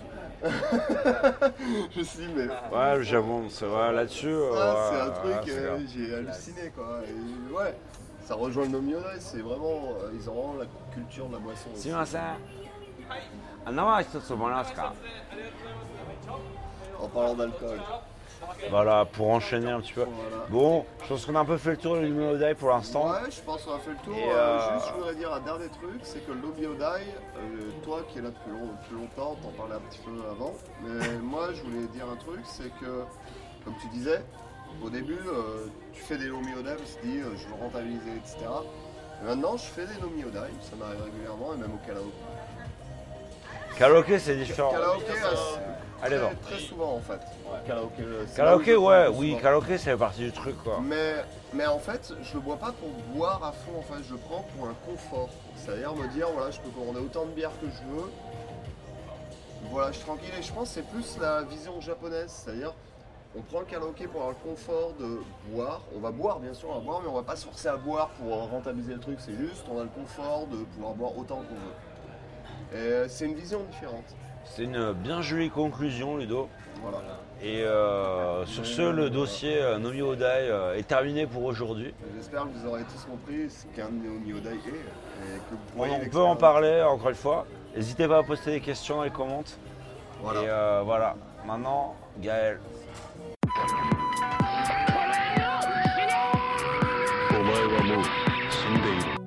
Donc c'est parti, on va passer sur la dernière partie de notre émission. Donc euh, c'est la présentation de notre guest. Et à ce moment-là, ben, je vais laisser Ranka présenter notre, euh, notre invité. Bon, alors Gaël, on, va, on a un peu poupé le format euh, sur la période du capitaine. On va la faire un tout petit peu différent. Mais en gros, voilà, on va poser trois questions. T'es qui? Euh, D'où tu viens Et qu'est-ce que tu es en train de faire à Tokyo quoi? Donc voilà, je t'écoute. Bah alors, euh, je suis qui? Euh, Je suis un, un garçon de Belgique, né à Bruxelles. Euh, Ah, t'es né à Bruxelles? Ouais, je suis né à Bruxelles. Bien ou bien Bien. Je me suis bien amusé à Bruxelles pendant, pendant 27 ans. J'ai travaillé, j'ai étudié, j'ai étudié la photographie à la haute école. C'est comme une université pour euh, les Français, si tu veux. Enfin, c'est trois années de, donc, euh, de technicien visuel à la base. C'était ça la, la finalité. Donc c'est pas que la photo. C'est que de la photo. C'est que de la photo. C'était, cette peux- école-là était très théorique en fait. C'est pour ça peut-être qu'on est technicien. Parce que beaucoup de maths, beaucoup de physique, beaucoup de chimie, enfin, c'était, galère en fait. D'accord. Mais bon, après, tu es content de savoir tous les composants qu'il y a dans un film, euh, tous les layers. Euh, Parce qu'à l'époque, c'était 2002, il n'y a pas de digital. Argentique à 100% quoi. Argentique, D'accord. Polaroid, studio, développement de couleurs, tirage. blanc. Donc tu peux je tout faire, euh, fait, Tu peux tout faire tout seul. Tu peux faire ta Ouais. chambre Bah, obscure. je fais ici euh, à Tokyo, je développe chez moi à la maison. Ah et j'aimerais racheter un agrandisseur pour euh, tirer des, tu vois. Parce Mais attends, finalement- euh, quand, Ah, là, je parle de tes- moi, mais je parle déjà de photos. Ouais, mais quand, t'as tes appareils, euh, expliquons, euh, c'est que des fois t'es avec ton Ah, appareil, genre avec appareil, euh, ton euh, petit appareil, genre comme à l'époque, tu sais, où tu as la petite molette et que tu tournes et que t'as le nombre de photos que t'as là, les appareils photo euh, jetables à l'époque, Ouais, et que t'as encore. Tu euh, développes les les trucs à toi encore. Bah, les couleurs, tu peux pas les développer tout seul à la maison. Pourquoi Parce qu'il faut des bains à température vraiment très stricte. Ah sérieux Il y a plusieurs bains, donc tu vas, tu vas le développer au magasin. Moi j'ai fait des tirages noir et blanc il y a très longtemps dans la chambre avec la petite euh, loupiote Ouais. rouge là et euh, le, euh, deux bains ou je sais plus trop. Ouais. euh, Ça, c'est pour le papier en fait. Ouais, Là, le négatif, c'est des autres produits, mais à la base, c'est le même procédé, tu vois. d'accord. Un développeur, tu nettoies entre les deux, un bain d'arrêt, et puis un fixateur qui fixe vraiment euh, les grains d'argent, l'image sur, euh, négatif. D'accord. Une fois que tu as le négatif, bah, j'ai acheté un petit scanner, même ça refait une photo en fait. Tu le passes, donc c'est beaucoup moins, ça prend beaucoup moins de temps que le scanner un peu professionnellement dans un scanner à plat ou à tambour. Mais, donc c'est un petit, euh, c'est un petit appareil. Tu passes tes négatifs, tu peux le faire ça où tu veux, c'est sur USB. Et j'ai une carte euh, Wi-Fi de- dedans en fait. Donc ça arrive sur mon téléphone ou sur mon iPad. Donc je m'amuse à scanner euh, les 36 vues et hop, je peux directement les, les voir, et les poster ou les envoyer. Donc ça c'est pratique. Et s'il y a une image que tu aimes bien, ou tu vas la tirer à l'ancienne sur du beau papier, ou tu vas la scanner en bonne qualité quelque part. Mais tout ça, ça, ça coûte un petit peu d'argent évidemment comparé au digital où tu as tout tout de suite. Donc j'ai cru comprendre que tu étais photographe. Voilà, je suis photographe. Et c'est ouais, c'est un peu mon histoire depuis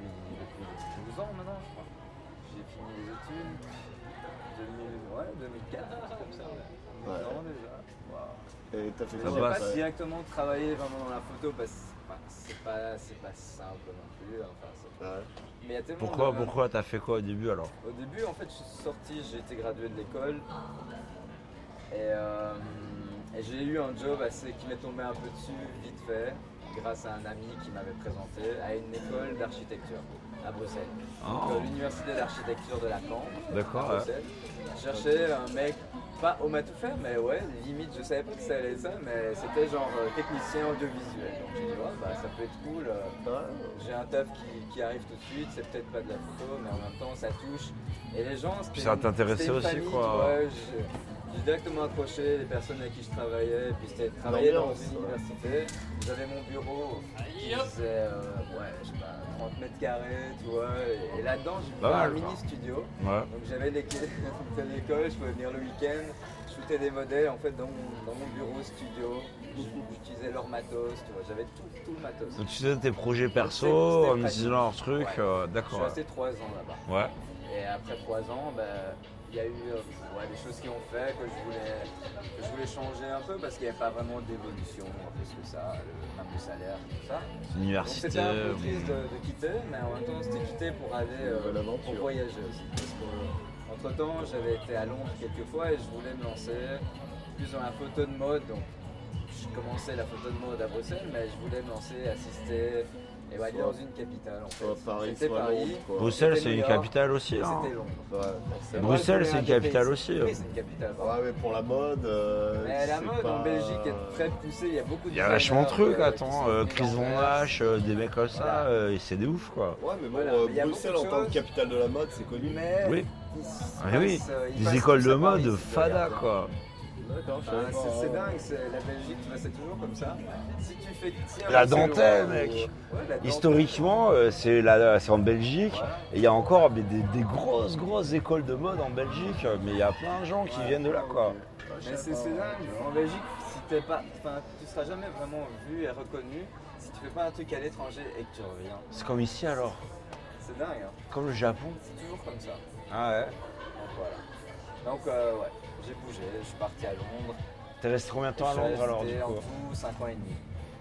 T'aimais bien Londres? Ouais. Ouais. J'ai fait pas mal, hein. des super belles connaissances parce que c'est une ville, pour moi, la plus internationale, peut-être, je sais pas du monde, mais en tout cas, euh, l'Europe, euh, c'est un plaque tournante des, des nations, tu vois. c'est- Ah, cool. les gens sont open et j'étais intéressé par euh, la culture en général, donc la musique, l'art, euh, la peinture, le cinéma et enfin, tout se rejoint là-bas. Les musées sont gratuits, enfin certains musées sont gratuits, certains sont très chers, mais certains sont gratuits. Enfin, Ils sont pas tous gratuits. Hein. Non, mais les grands, enfin, la- c'est quoi, la National Gallery, tu vois, si tu veux voir les grandes peintures des grands peintres, c'est gratuit. C'est tout le temps gratuit Ouais. Ah c'est cool Et ça. le, le musée d'histoire aussi, le Ah, je pensais que c'était que pour les touristes en fait, mais même pour les gens habitants ouais. sur place. Faut pas de carte euh, d'handicapé, euh, tu peux y aller Ouais, sans ou problème. montrer ton passeport par exemple, tu vois. Et donc, donc t'as passé 5 ans à Londres. Et euh, C'est un peu la base pourquoi je suis maintenant au Japon aussi. vas-y, pourquoi J'ai alors travaillé enfin, dans la photo de mode là-bas, j'ai assisté et donc j'ai commencé à faire mes shootings euh, pour, euh, pour les magazines en général. et, et d'autres petites choses. Et là, j'ai rencontré, en- c'est c'est ça que j'aime bien dans la photo de mode, c'est l'esprit d'équipe en fait. Ah, On travaille avec un styliste et euh, mélanger des idées, tu vois, travailler avec des créatifs et ça, te- voilà, tu connais, ça te motive et donc ça, te- ça te pousse. Et donc il y, a des- bah, il y a un coiffeur, il y a un styliste, il y a une maquilleuse ou un maquilleur, un modèle, un set designer des fois, un retoucheur, un digital operator. Enfin, il y a beaucoup, beaucoup de monde si c'est des gros shootings ou ça peut être deux personnes. Genre combien, aussi. combien de personnes en gros quoi Ça dépend. Je connais pas du tout, moi je fais de la photo mais je suis pas des- photographe des- quoi. des gros- les- genre les plus gros photographes, tu vois, ça s'appelle Rankin, il shoot euh, toutes les célébrités. Et j'ai compté un jour, il y avait 40 personnes sur le set. Sérieux? Mais on était 6 assistants du mec. Ah oui d'accord. Tu vois, enfin, ça, va, ça peut aller loin. Ah. Comme euh, tu peux shooter à 3, tu vois, avec la modèle en, en mode plus petit. Des fois, tu peux avoir des trucs plus naturels aussi, tu vois. Là, c'est de la- c'est du studio, du Mais gros. euh, Quand, quand t'as six assistants, en fait, tu, tu sais pas, parce que moi j'ai fait modèle au tu Japon. Non, mais moi, moi, moi, j'ai été modèle au Japon et les assistants, en fait, euh, ils étaient là, ils m'aidaient à changer les fringues. Euh, Dès que je voulais aller pisser, ils me disaient, ah, tu veux faire quoi? Elle est son poté Je sais non, je veux juste aller pisser, tu vois. la planche. Euh, Non, mais tu vois ce que je veux dire euh. Ils faisaient, ils font tout, en ils fait, faisaient, font euh, ils faisaient les boulots que personne voulait faire, en Ça fait. dépend les, les photographes, mais ce photographe-là, il aimait bien être entouré de sa cour pour montrer Oui qu'il avait, c'est un truc, c'est euh, Moi, social à un proof moment, j'ai tenu la, la- la lanière, la strap de l'appareil parce que l'appareil était lourd. Et donc, je tenais la strap au-dessus de sa tête pendant que lui shootait pour pas avoir le poids de l'appareil dans les mains. Donc, C'est ça, tout, ça peut aller loin. Ouais, ouais, ça peut aller loin. le, premier, le premier assistant a prenez le chien. enfin, Non mais euh, euh, au Japon, t'inquiète, euh, j'ai- Bah voilà, j'ai- c'est fait du hein. modeling et j'ai vu ça. C'est- Est-ce qu'on t'a tenu la lanière le dos Non, par contre, l'assistant photographe, important, tu vois, parce que chaque chose est importante. le, c'est gars était juste avec l'appareil de la, lumière, tu sais. Genre, il regardait la lumière, il faisait Ouais, que c'est- ça, c'est checker vrai. la lumière. Bah, Tu, euh, il. Tu mets, tu mets donc t'as as bien aimé le côté travail d'équipe. Euh, et t'as dit que c'était lié avec euh, le fait Et que tu sois venu au Japon. C'est lié parce que les équipes que j'ai rencontrées en make-up et, euh, et coiffure, j'ai jamais bien travaillé avec des japonais en fait. Parce qu'ils étaient. bah, ils étaient. Ils sont euh, ils étaient bien organisés et en même temps créatifs aussi. D'accord. Voilà. Hum, Peut-être moins, moins créatifs, je sais pas, mais euh, en tout cas ils avaient euh, Ça un marche. background différent et c'est ça que j'aimais bien. Surtout la styliste, tu vois, parce qu'elle était à moitié anglaise, moitié japonaise. Donc elle était plus british, mais elle avait tout ce background de, fashion euh, japonaise, donc elle mixait. Tu veux dire en termes de sensibilité Voilà. ou en termes de ça. façon de bosser ou les deux ou, Ah, euh, sa, sa créativité en fait. D'accord. Ouais. Ok.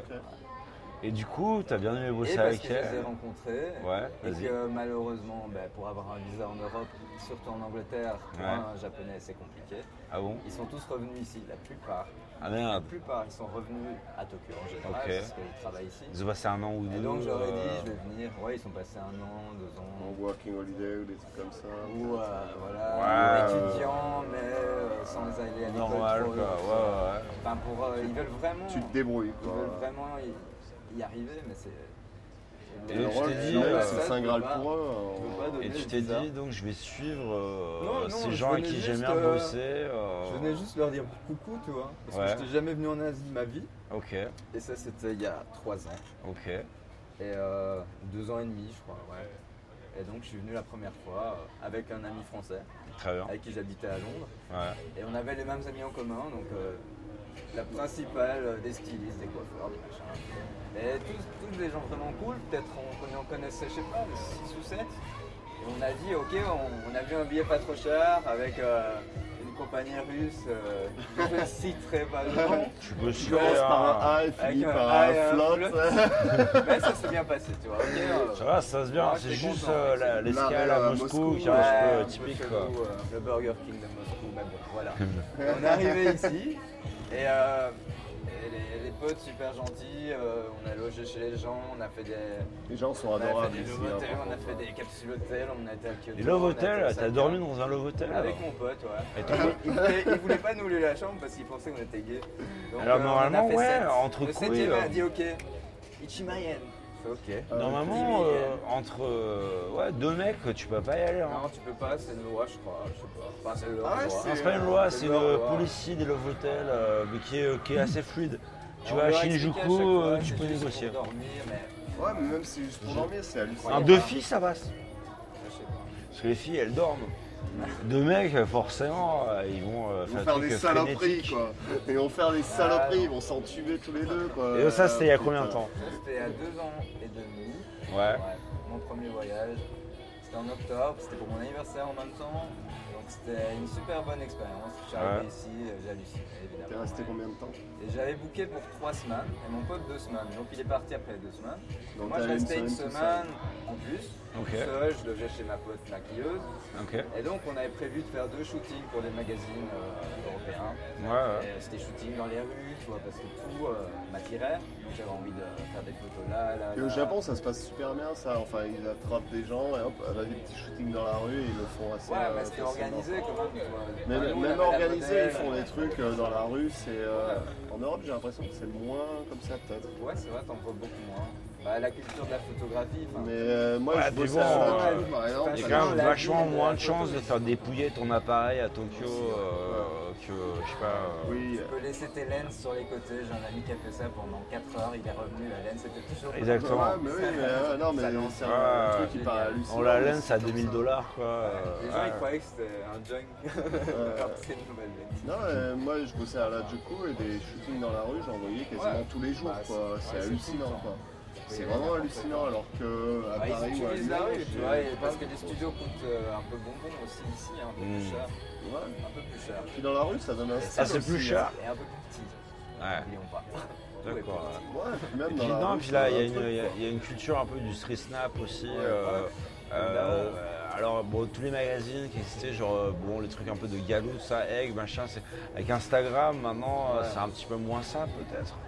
Bah, Euh, J'en fais aussi hein, des street snaps, donc j'arrête pour un- une autre compagnie euh, qui est basée à Hong Kong et à Londres. Donc c'est une grosse, grosse compagnie et donc ils me bookent pour faire le mois, par exemple un mois, le mois d'avril par exemple. J'ai besoin de shooter euh, 60 personnes, tu vois. Juste pour euh, qu'est-ce que qu'est-ce que ça va être, c'est des, des trend forecasts. Donc ils prévoient les, la trend. Et donc, tu signes quoi? Tu signes 60 personnes? Ouais. Je dois arrêter des gens ouais. et leur demander est-ce que je peux vous shooter. Tu et fais en ça général c'est oui, tu vois. Tu fais ça Ouais. À Tokyo Ouais. Ah Mais, ouais euh, la Génial. Juku, moi, ça m'est arrivé une masse de fois. euh, J'allais à un lodge. Ouais, j'imagine. à la ouais. Juku, tu fais C'est un lodge. coin où il y a tous les les gars, je sais pas, ils aiment bien la façon dont t'es habillé ou quoi. Ils font vas-y, est-ce que je peux pas faire un petit shot Ah, Au ouais. pire, vas-y, remets Et, un euh, peu ta casquette comme ça. boum, 60 et- personnes, tu sors combien de temps alors Ça prend quelques jours quand même. Combien de jours je dois retourner, mais je reste Une peut-être semaine 3 heures, tu vois, à chaque fois. Ouais, une semaine. ouais. Chaque fois que j'y vais, tu vois, j'essaie de, de choper un maximum, mais sur une journée, le maximum que je fais, c'est pas. Bon, C'est pas mal déjà quoi. Ouais, ça c'est beaucoup. Ouais, c'est Mais il y a hein. vraiment des jours où c'est déprimant, où il n'y a rien. Tu peux en avoir 3. Ouais, et puis surtout, t'as pas envie d'arrêter n'importe la- qui. Genre un, vie, tu un vois, vieux avec sa brosse à dents shooter, laisse. ou- dit non. Ah Ouais, fait comme ça, non. Elle est timide, ça veut dire. Et moi j'ai de la chance déjà d'être un, étranger, ici parce que les japonais entre eux pour faire ça, Ouais, c'est encore dur. plus compliqué. Ouais, puis sur- surtout euh, les meufs, elles sont tellement accostées par des mecs avec des propositions cheloues. Bah, t'as vu hier soir euh, que forcément, en plus bon t'as un peu, euh, bon les auditeurs voient pas, mais t'as un peu une tête un peu de hipster, avec les piercings et des tatouages bizarres, etc. Mais ça passe euh, bien parce et Le du gars, coup, il se dit, il travaille forcément dans la mode, quoi. Voilà, c'est clair, quoi. C'est l'idée, ouais. Et, euh, et donc voilà, le mec se Ouais, dit, ouais, méfient moins, je pense. ouais, clairement, clairement. Pas l'air. euh, D'ailleurs, je vous raconterai une anecdote, il se rappelle peut-être pas, mais de hier soir, euh, quand on était On fera ça en off, on fera ça en on, off. on fera ça en off. Mais euh, je te raconte Bon, peut-être, eh, non, non, bon. Ok, donc Et du coup, euh, du ah, coup, je suis donc t'es là, pour tu trois fais, semaines, Ouais. la dernière semaine je shoot ouais. et je rencontre. En fait, c'est pas un déclic, mais je commence à vraiment aimer la ville et les gens et je me rends compte que je fais beaucoup de rencontres professionnelles en fait. Mhm. Et ça va Qui va très très vite. Ok. Je suis resté que trois semaines et j'ai Ouais. fait beaucoup de, de rencontres et, euh, et je me dis en fait, peut-être en trois semaines j'ai fait ce que je pouvais faire en trois mois euh, à Londres, tu vois, comme Ah ouais, Et, et- intéressante. et- et peut-être plus, peut-être même plus les gens veulent vraiment t'aider, ils veulent vraiment te présenter. Ah, c'est ouf. Et c'est ça qui m'a vraiment rendu dingue. un peu. penses Je que c'est lié euh, à ton taf en particulier ou que c'est lié à la ville plus ou pas. à j'ai l'atmosphère de la ou- chance au bon moment et Ouais. avec ce taf. Et euh, je perso, je pense que c'est la ville.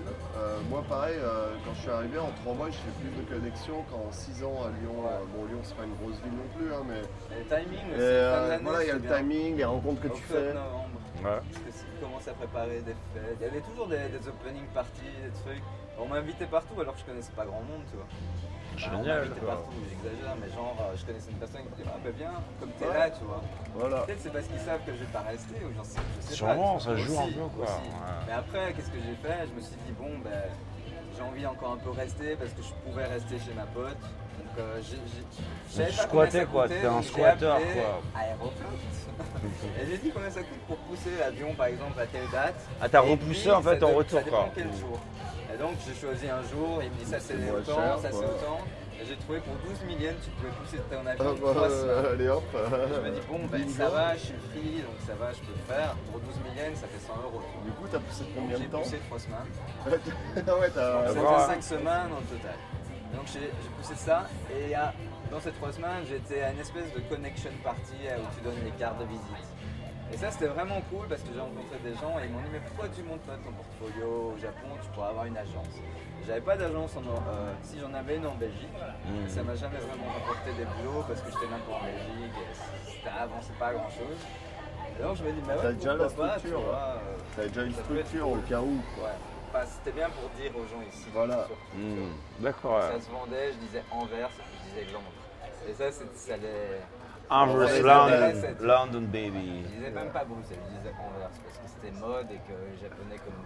Connaissent connaissent pas la. Belgique plus que ça, tu vois, ils connaissent Paris, c'est tout. À part la bière. non, mais à part la bière, les Japonais. euh, Non, les gens dans la mode, euh, non, non, attends, des conneries, quoi.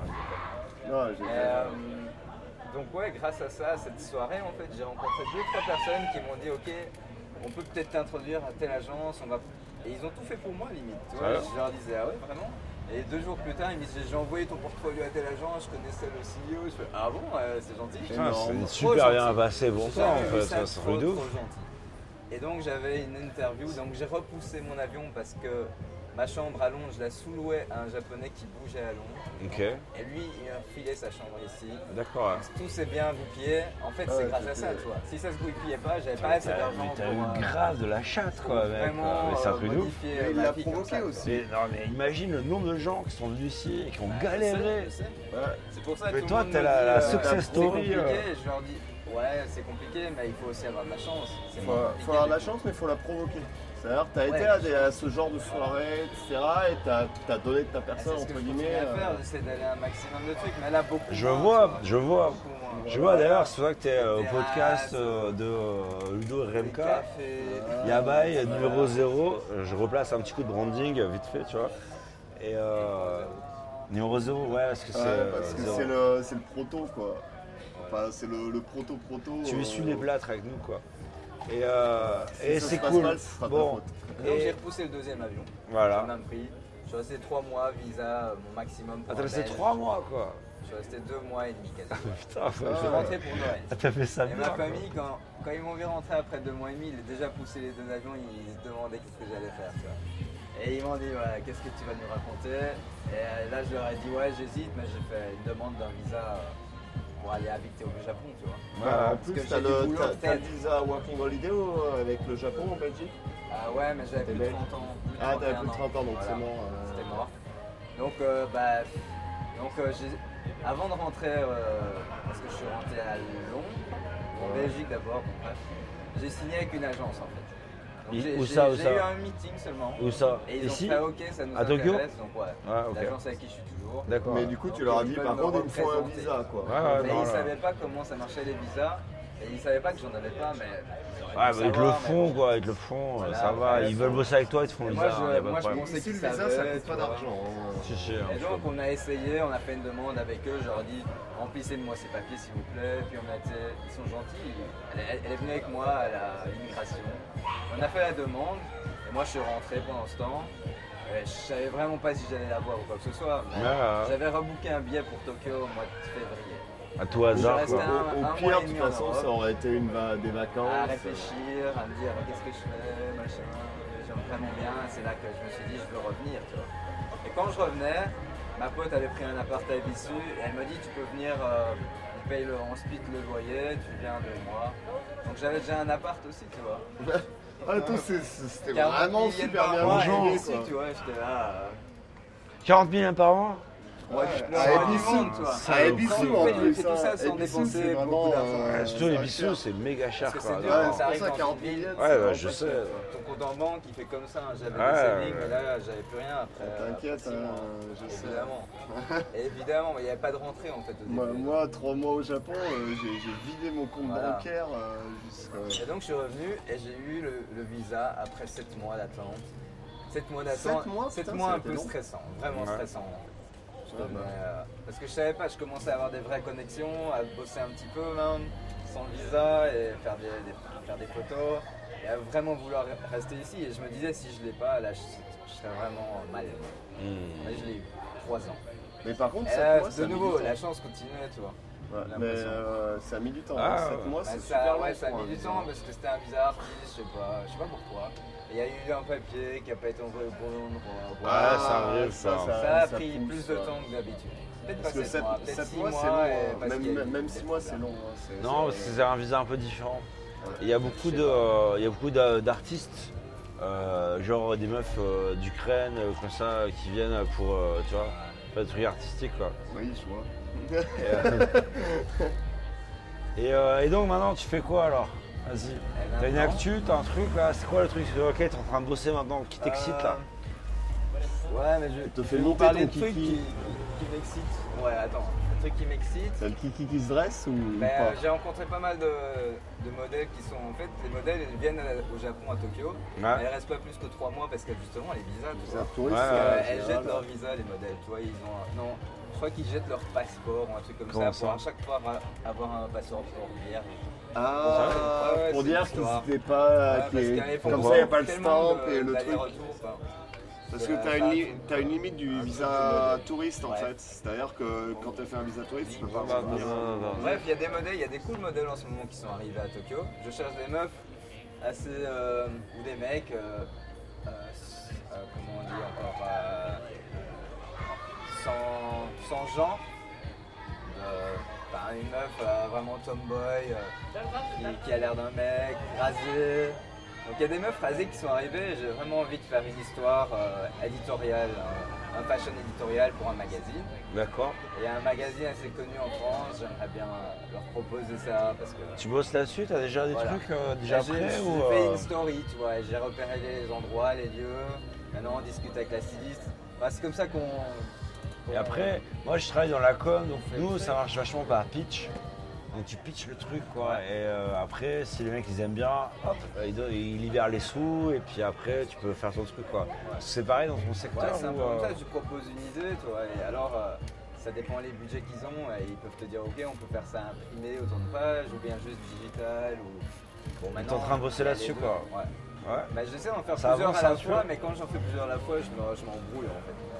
Bon voilà. Bah, je fais d'autres trucs en même temps, je te dis, je fais les snapshots de rue.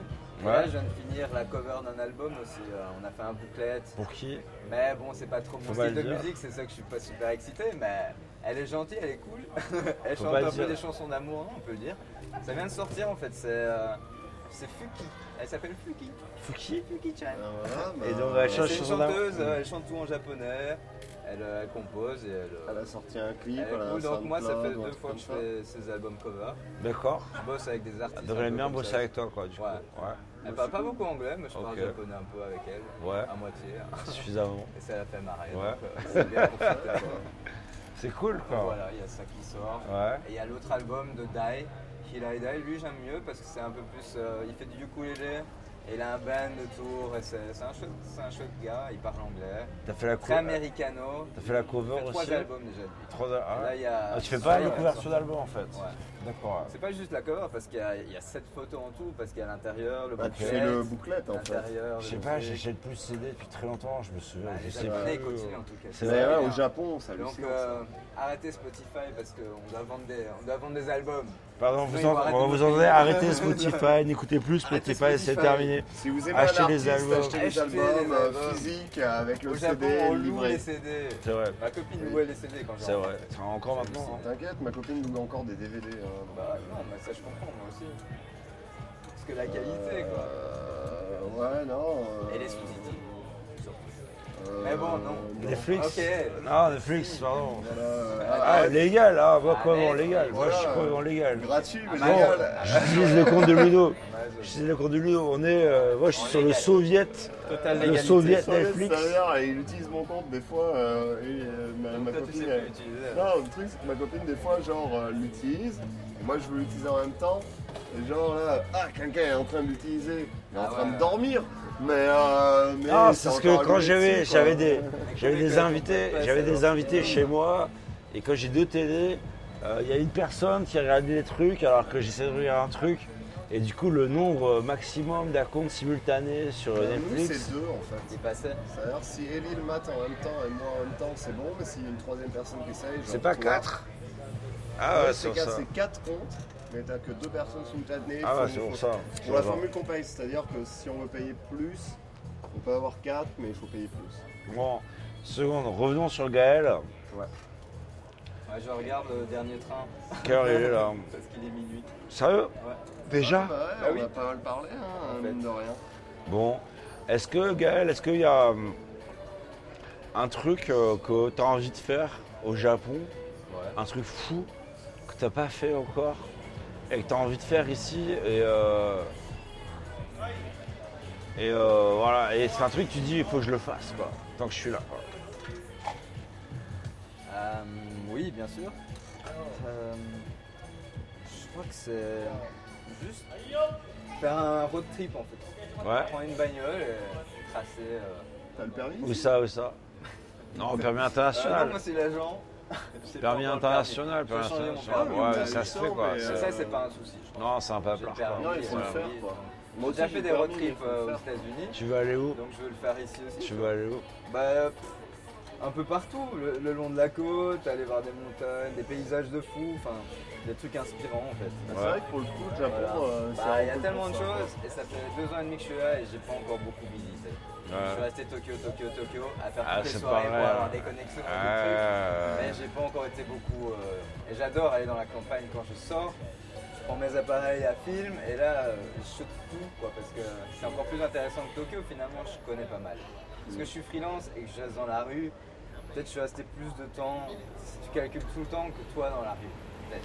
Je suis pas sûr Enfin, je sais pas. On traîne souvent dans la rue, hein. Ah, il traîne dans la rien rue. faire, mais il- De nuit, euh, ouais, ouais, de de nuit. nuit, Ah, de c'est- nuit, de ah nuit. voilà Ouais, non jour. ouais ah oui c'est Ah, différent si, c'est ça. c'est différent Donc je fais des location scouting, je vais chercher des. Enfin, regarder où est-ce qu'on va shooter prochainement. Donc je- enfin, j'ai fait beaucoup à vélo à Tokyo et en train. Non, ouais, toi, tu T'es un déplaces pas mal à cycliste, vélo toi. aussi. hein. Est-ce que on faire as, un Instagram, euh, un Ouais, Facebook, un un truc. Est-ce que les gens Euh, peuvent aller voir ton taf Eh ben, Vas-y, dis. On Je mettra les m'appelle liens. Gaël et c'est Delay le nom de famille, donc Gaël Delay, Quand c'est écrit G-A-E-L, D-E-L-H-A-Y. Et avec ça, je te trouve sur Et avec Instagram. ça, tu me trouves, tu le tapes dans Google et tu vas direct trouver un Instagram et un site surtout. Cool. La homepage qui est mieux qu'un Instagram. On mettra les liens dans la description. hein. Bon, Gaëldelay.com, ça. Très bien. Il y a deux, deux, trois explications du travail perso, des backstage, euh, des fashion week, machin, et, et d'autres travails euh, plus éditoriaux. Euh, on mettra tout Parfait, ça dans quoi. Parfait, c'est cool, quoi. C'est cool si vous allez checker. Allez checker. Laissez un commentaire. Allez checker, allez, allez faire des bisous à Gaël, allez Voilà. voir son site, allez voir son Instagram. Il, met, euh, il a d'autres Instagram en fait, il a un, un autre Instagram euh, privé mais on va pas le dire ici. Et euh, où il met d'autres photos, des fois quand il... Et, euh, Oui. et ouais je suis sur les deux. hein. Ah ouais, Attends, ouais. t'es- pas sur les deux. Si, je suis sur les deux. Ah ouais Ouais. Enfin, je, tu me suis peut-être pas sur les deux. Moi, Ah oui, je, pardon, moi, tu je. suis les deux Ouais. Mais j'ai pas encore mis tes photos sur mon Instagram. C'est pas, c'est pas nécessaire. c'est pas nécessaire. Bon, mais cool. Ben, merci.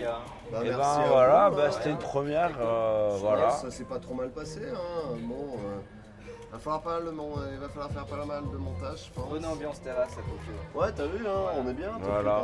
C'est notre concept. Il fait Une- 30 degrés, hein, by the way. 30 degrés, on est en t-shirt, il est minuit. Et ouais, minuit, On est 30 bien. degrés, hein, euh, avec un taux d'humidité, euh, je sais pas à combien. Mais Ça on est- va, ça va, ça va. Aujourd'hui ça va, mais à Tokyo c'est un truc qu'on euh, qu'on pourrait. Kyushu, visiblement, là, c'est la, la montagne de pluie. J'ai ma pote qui envoie des messages, elle me dit Ouais, il y a 9 morts, etc. Mais euh, il y a eu le typhoon qui est passé. euh, Ouais. là, euh, avec les, euh, comment dire, pas les inondations, les, euh, les glissements de terrain, quoi, c'est un truc de ouf quoi. Mais Tokyo, voilà, on est bien. Et ben merci. Gaël, merci Ludo. Et Merci à toi, euh, Anka. Et puis, merci à on se revoit pour la prochaine, hein, euh, assez rapidement, j'espère. espérons le mois prochain. Voilà. On va voir combien, combien de temps Ludo prend pour euh, monter ça. Ouais. Euh, si c'est très lent, euh, vous pouvez envoyer des lettres d'insultes à Ludo. Euh, je vous donnerai son mail euh, privé. Sinon, j'ai un fouet en or euh, là que je mets sur eBay. Et, euh, achetez le fouet en or. Euh, et là, vous pourrez me fouetter. Ça marche. Des bisous. Des bisous. Yoroshiku. Bye bye. Bye bye.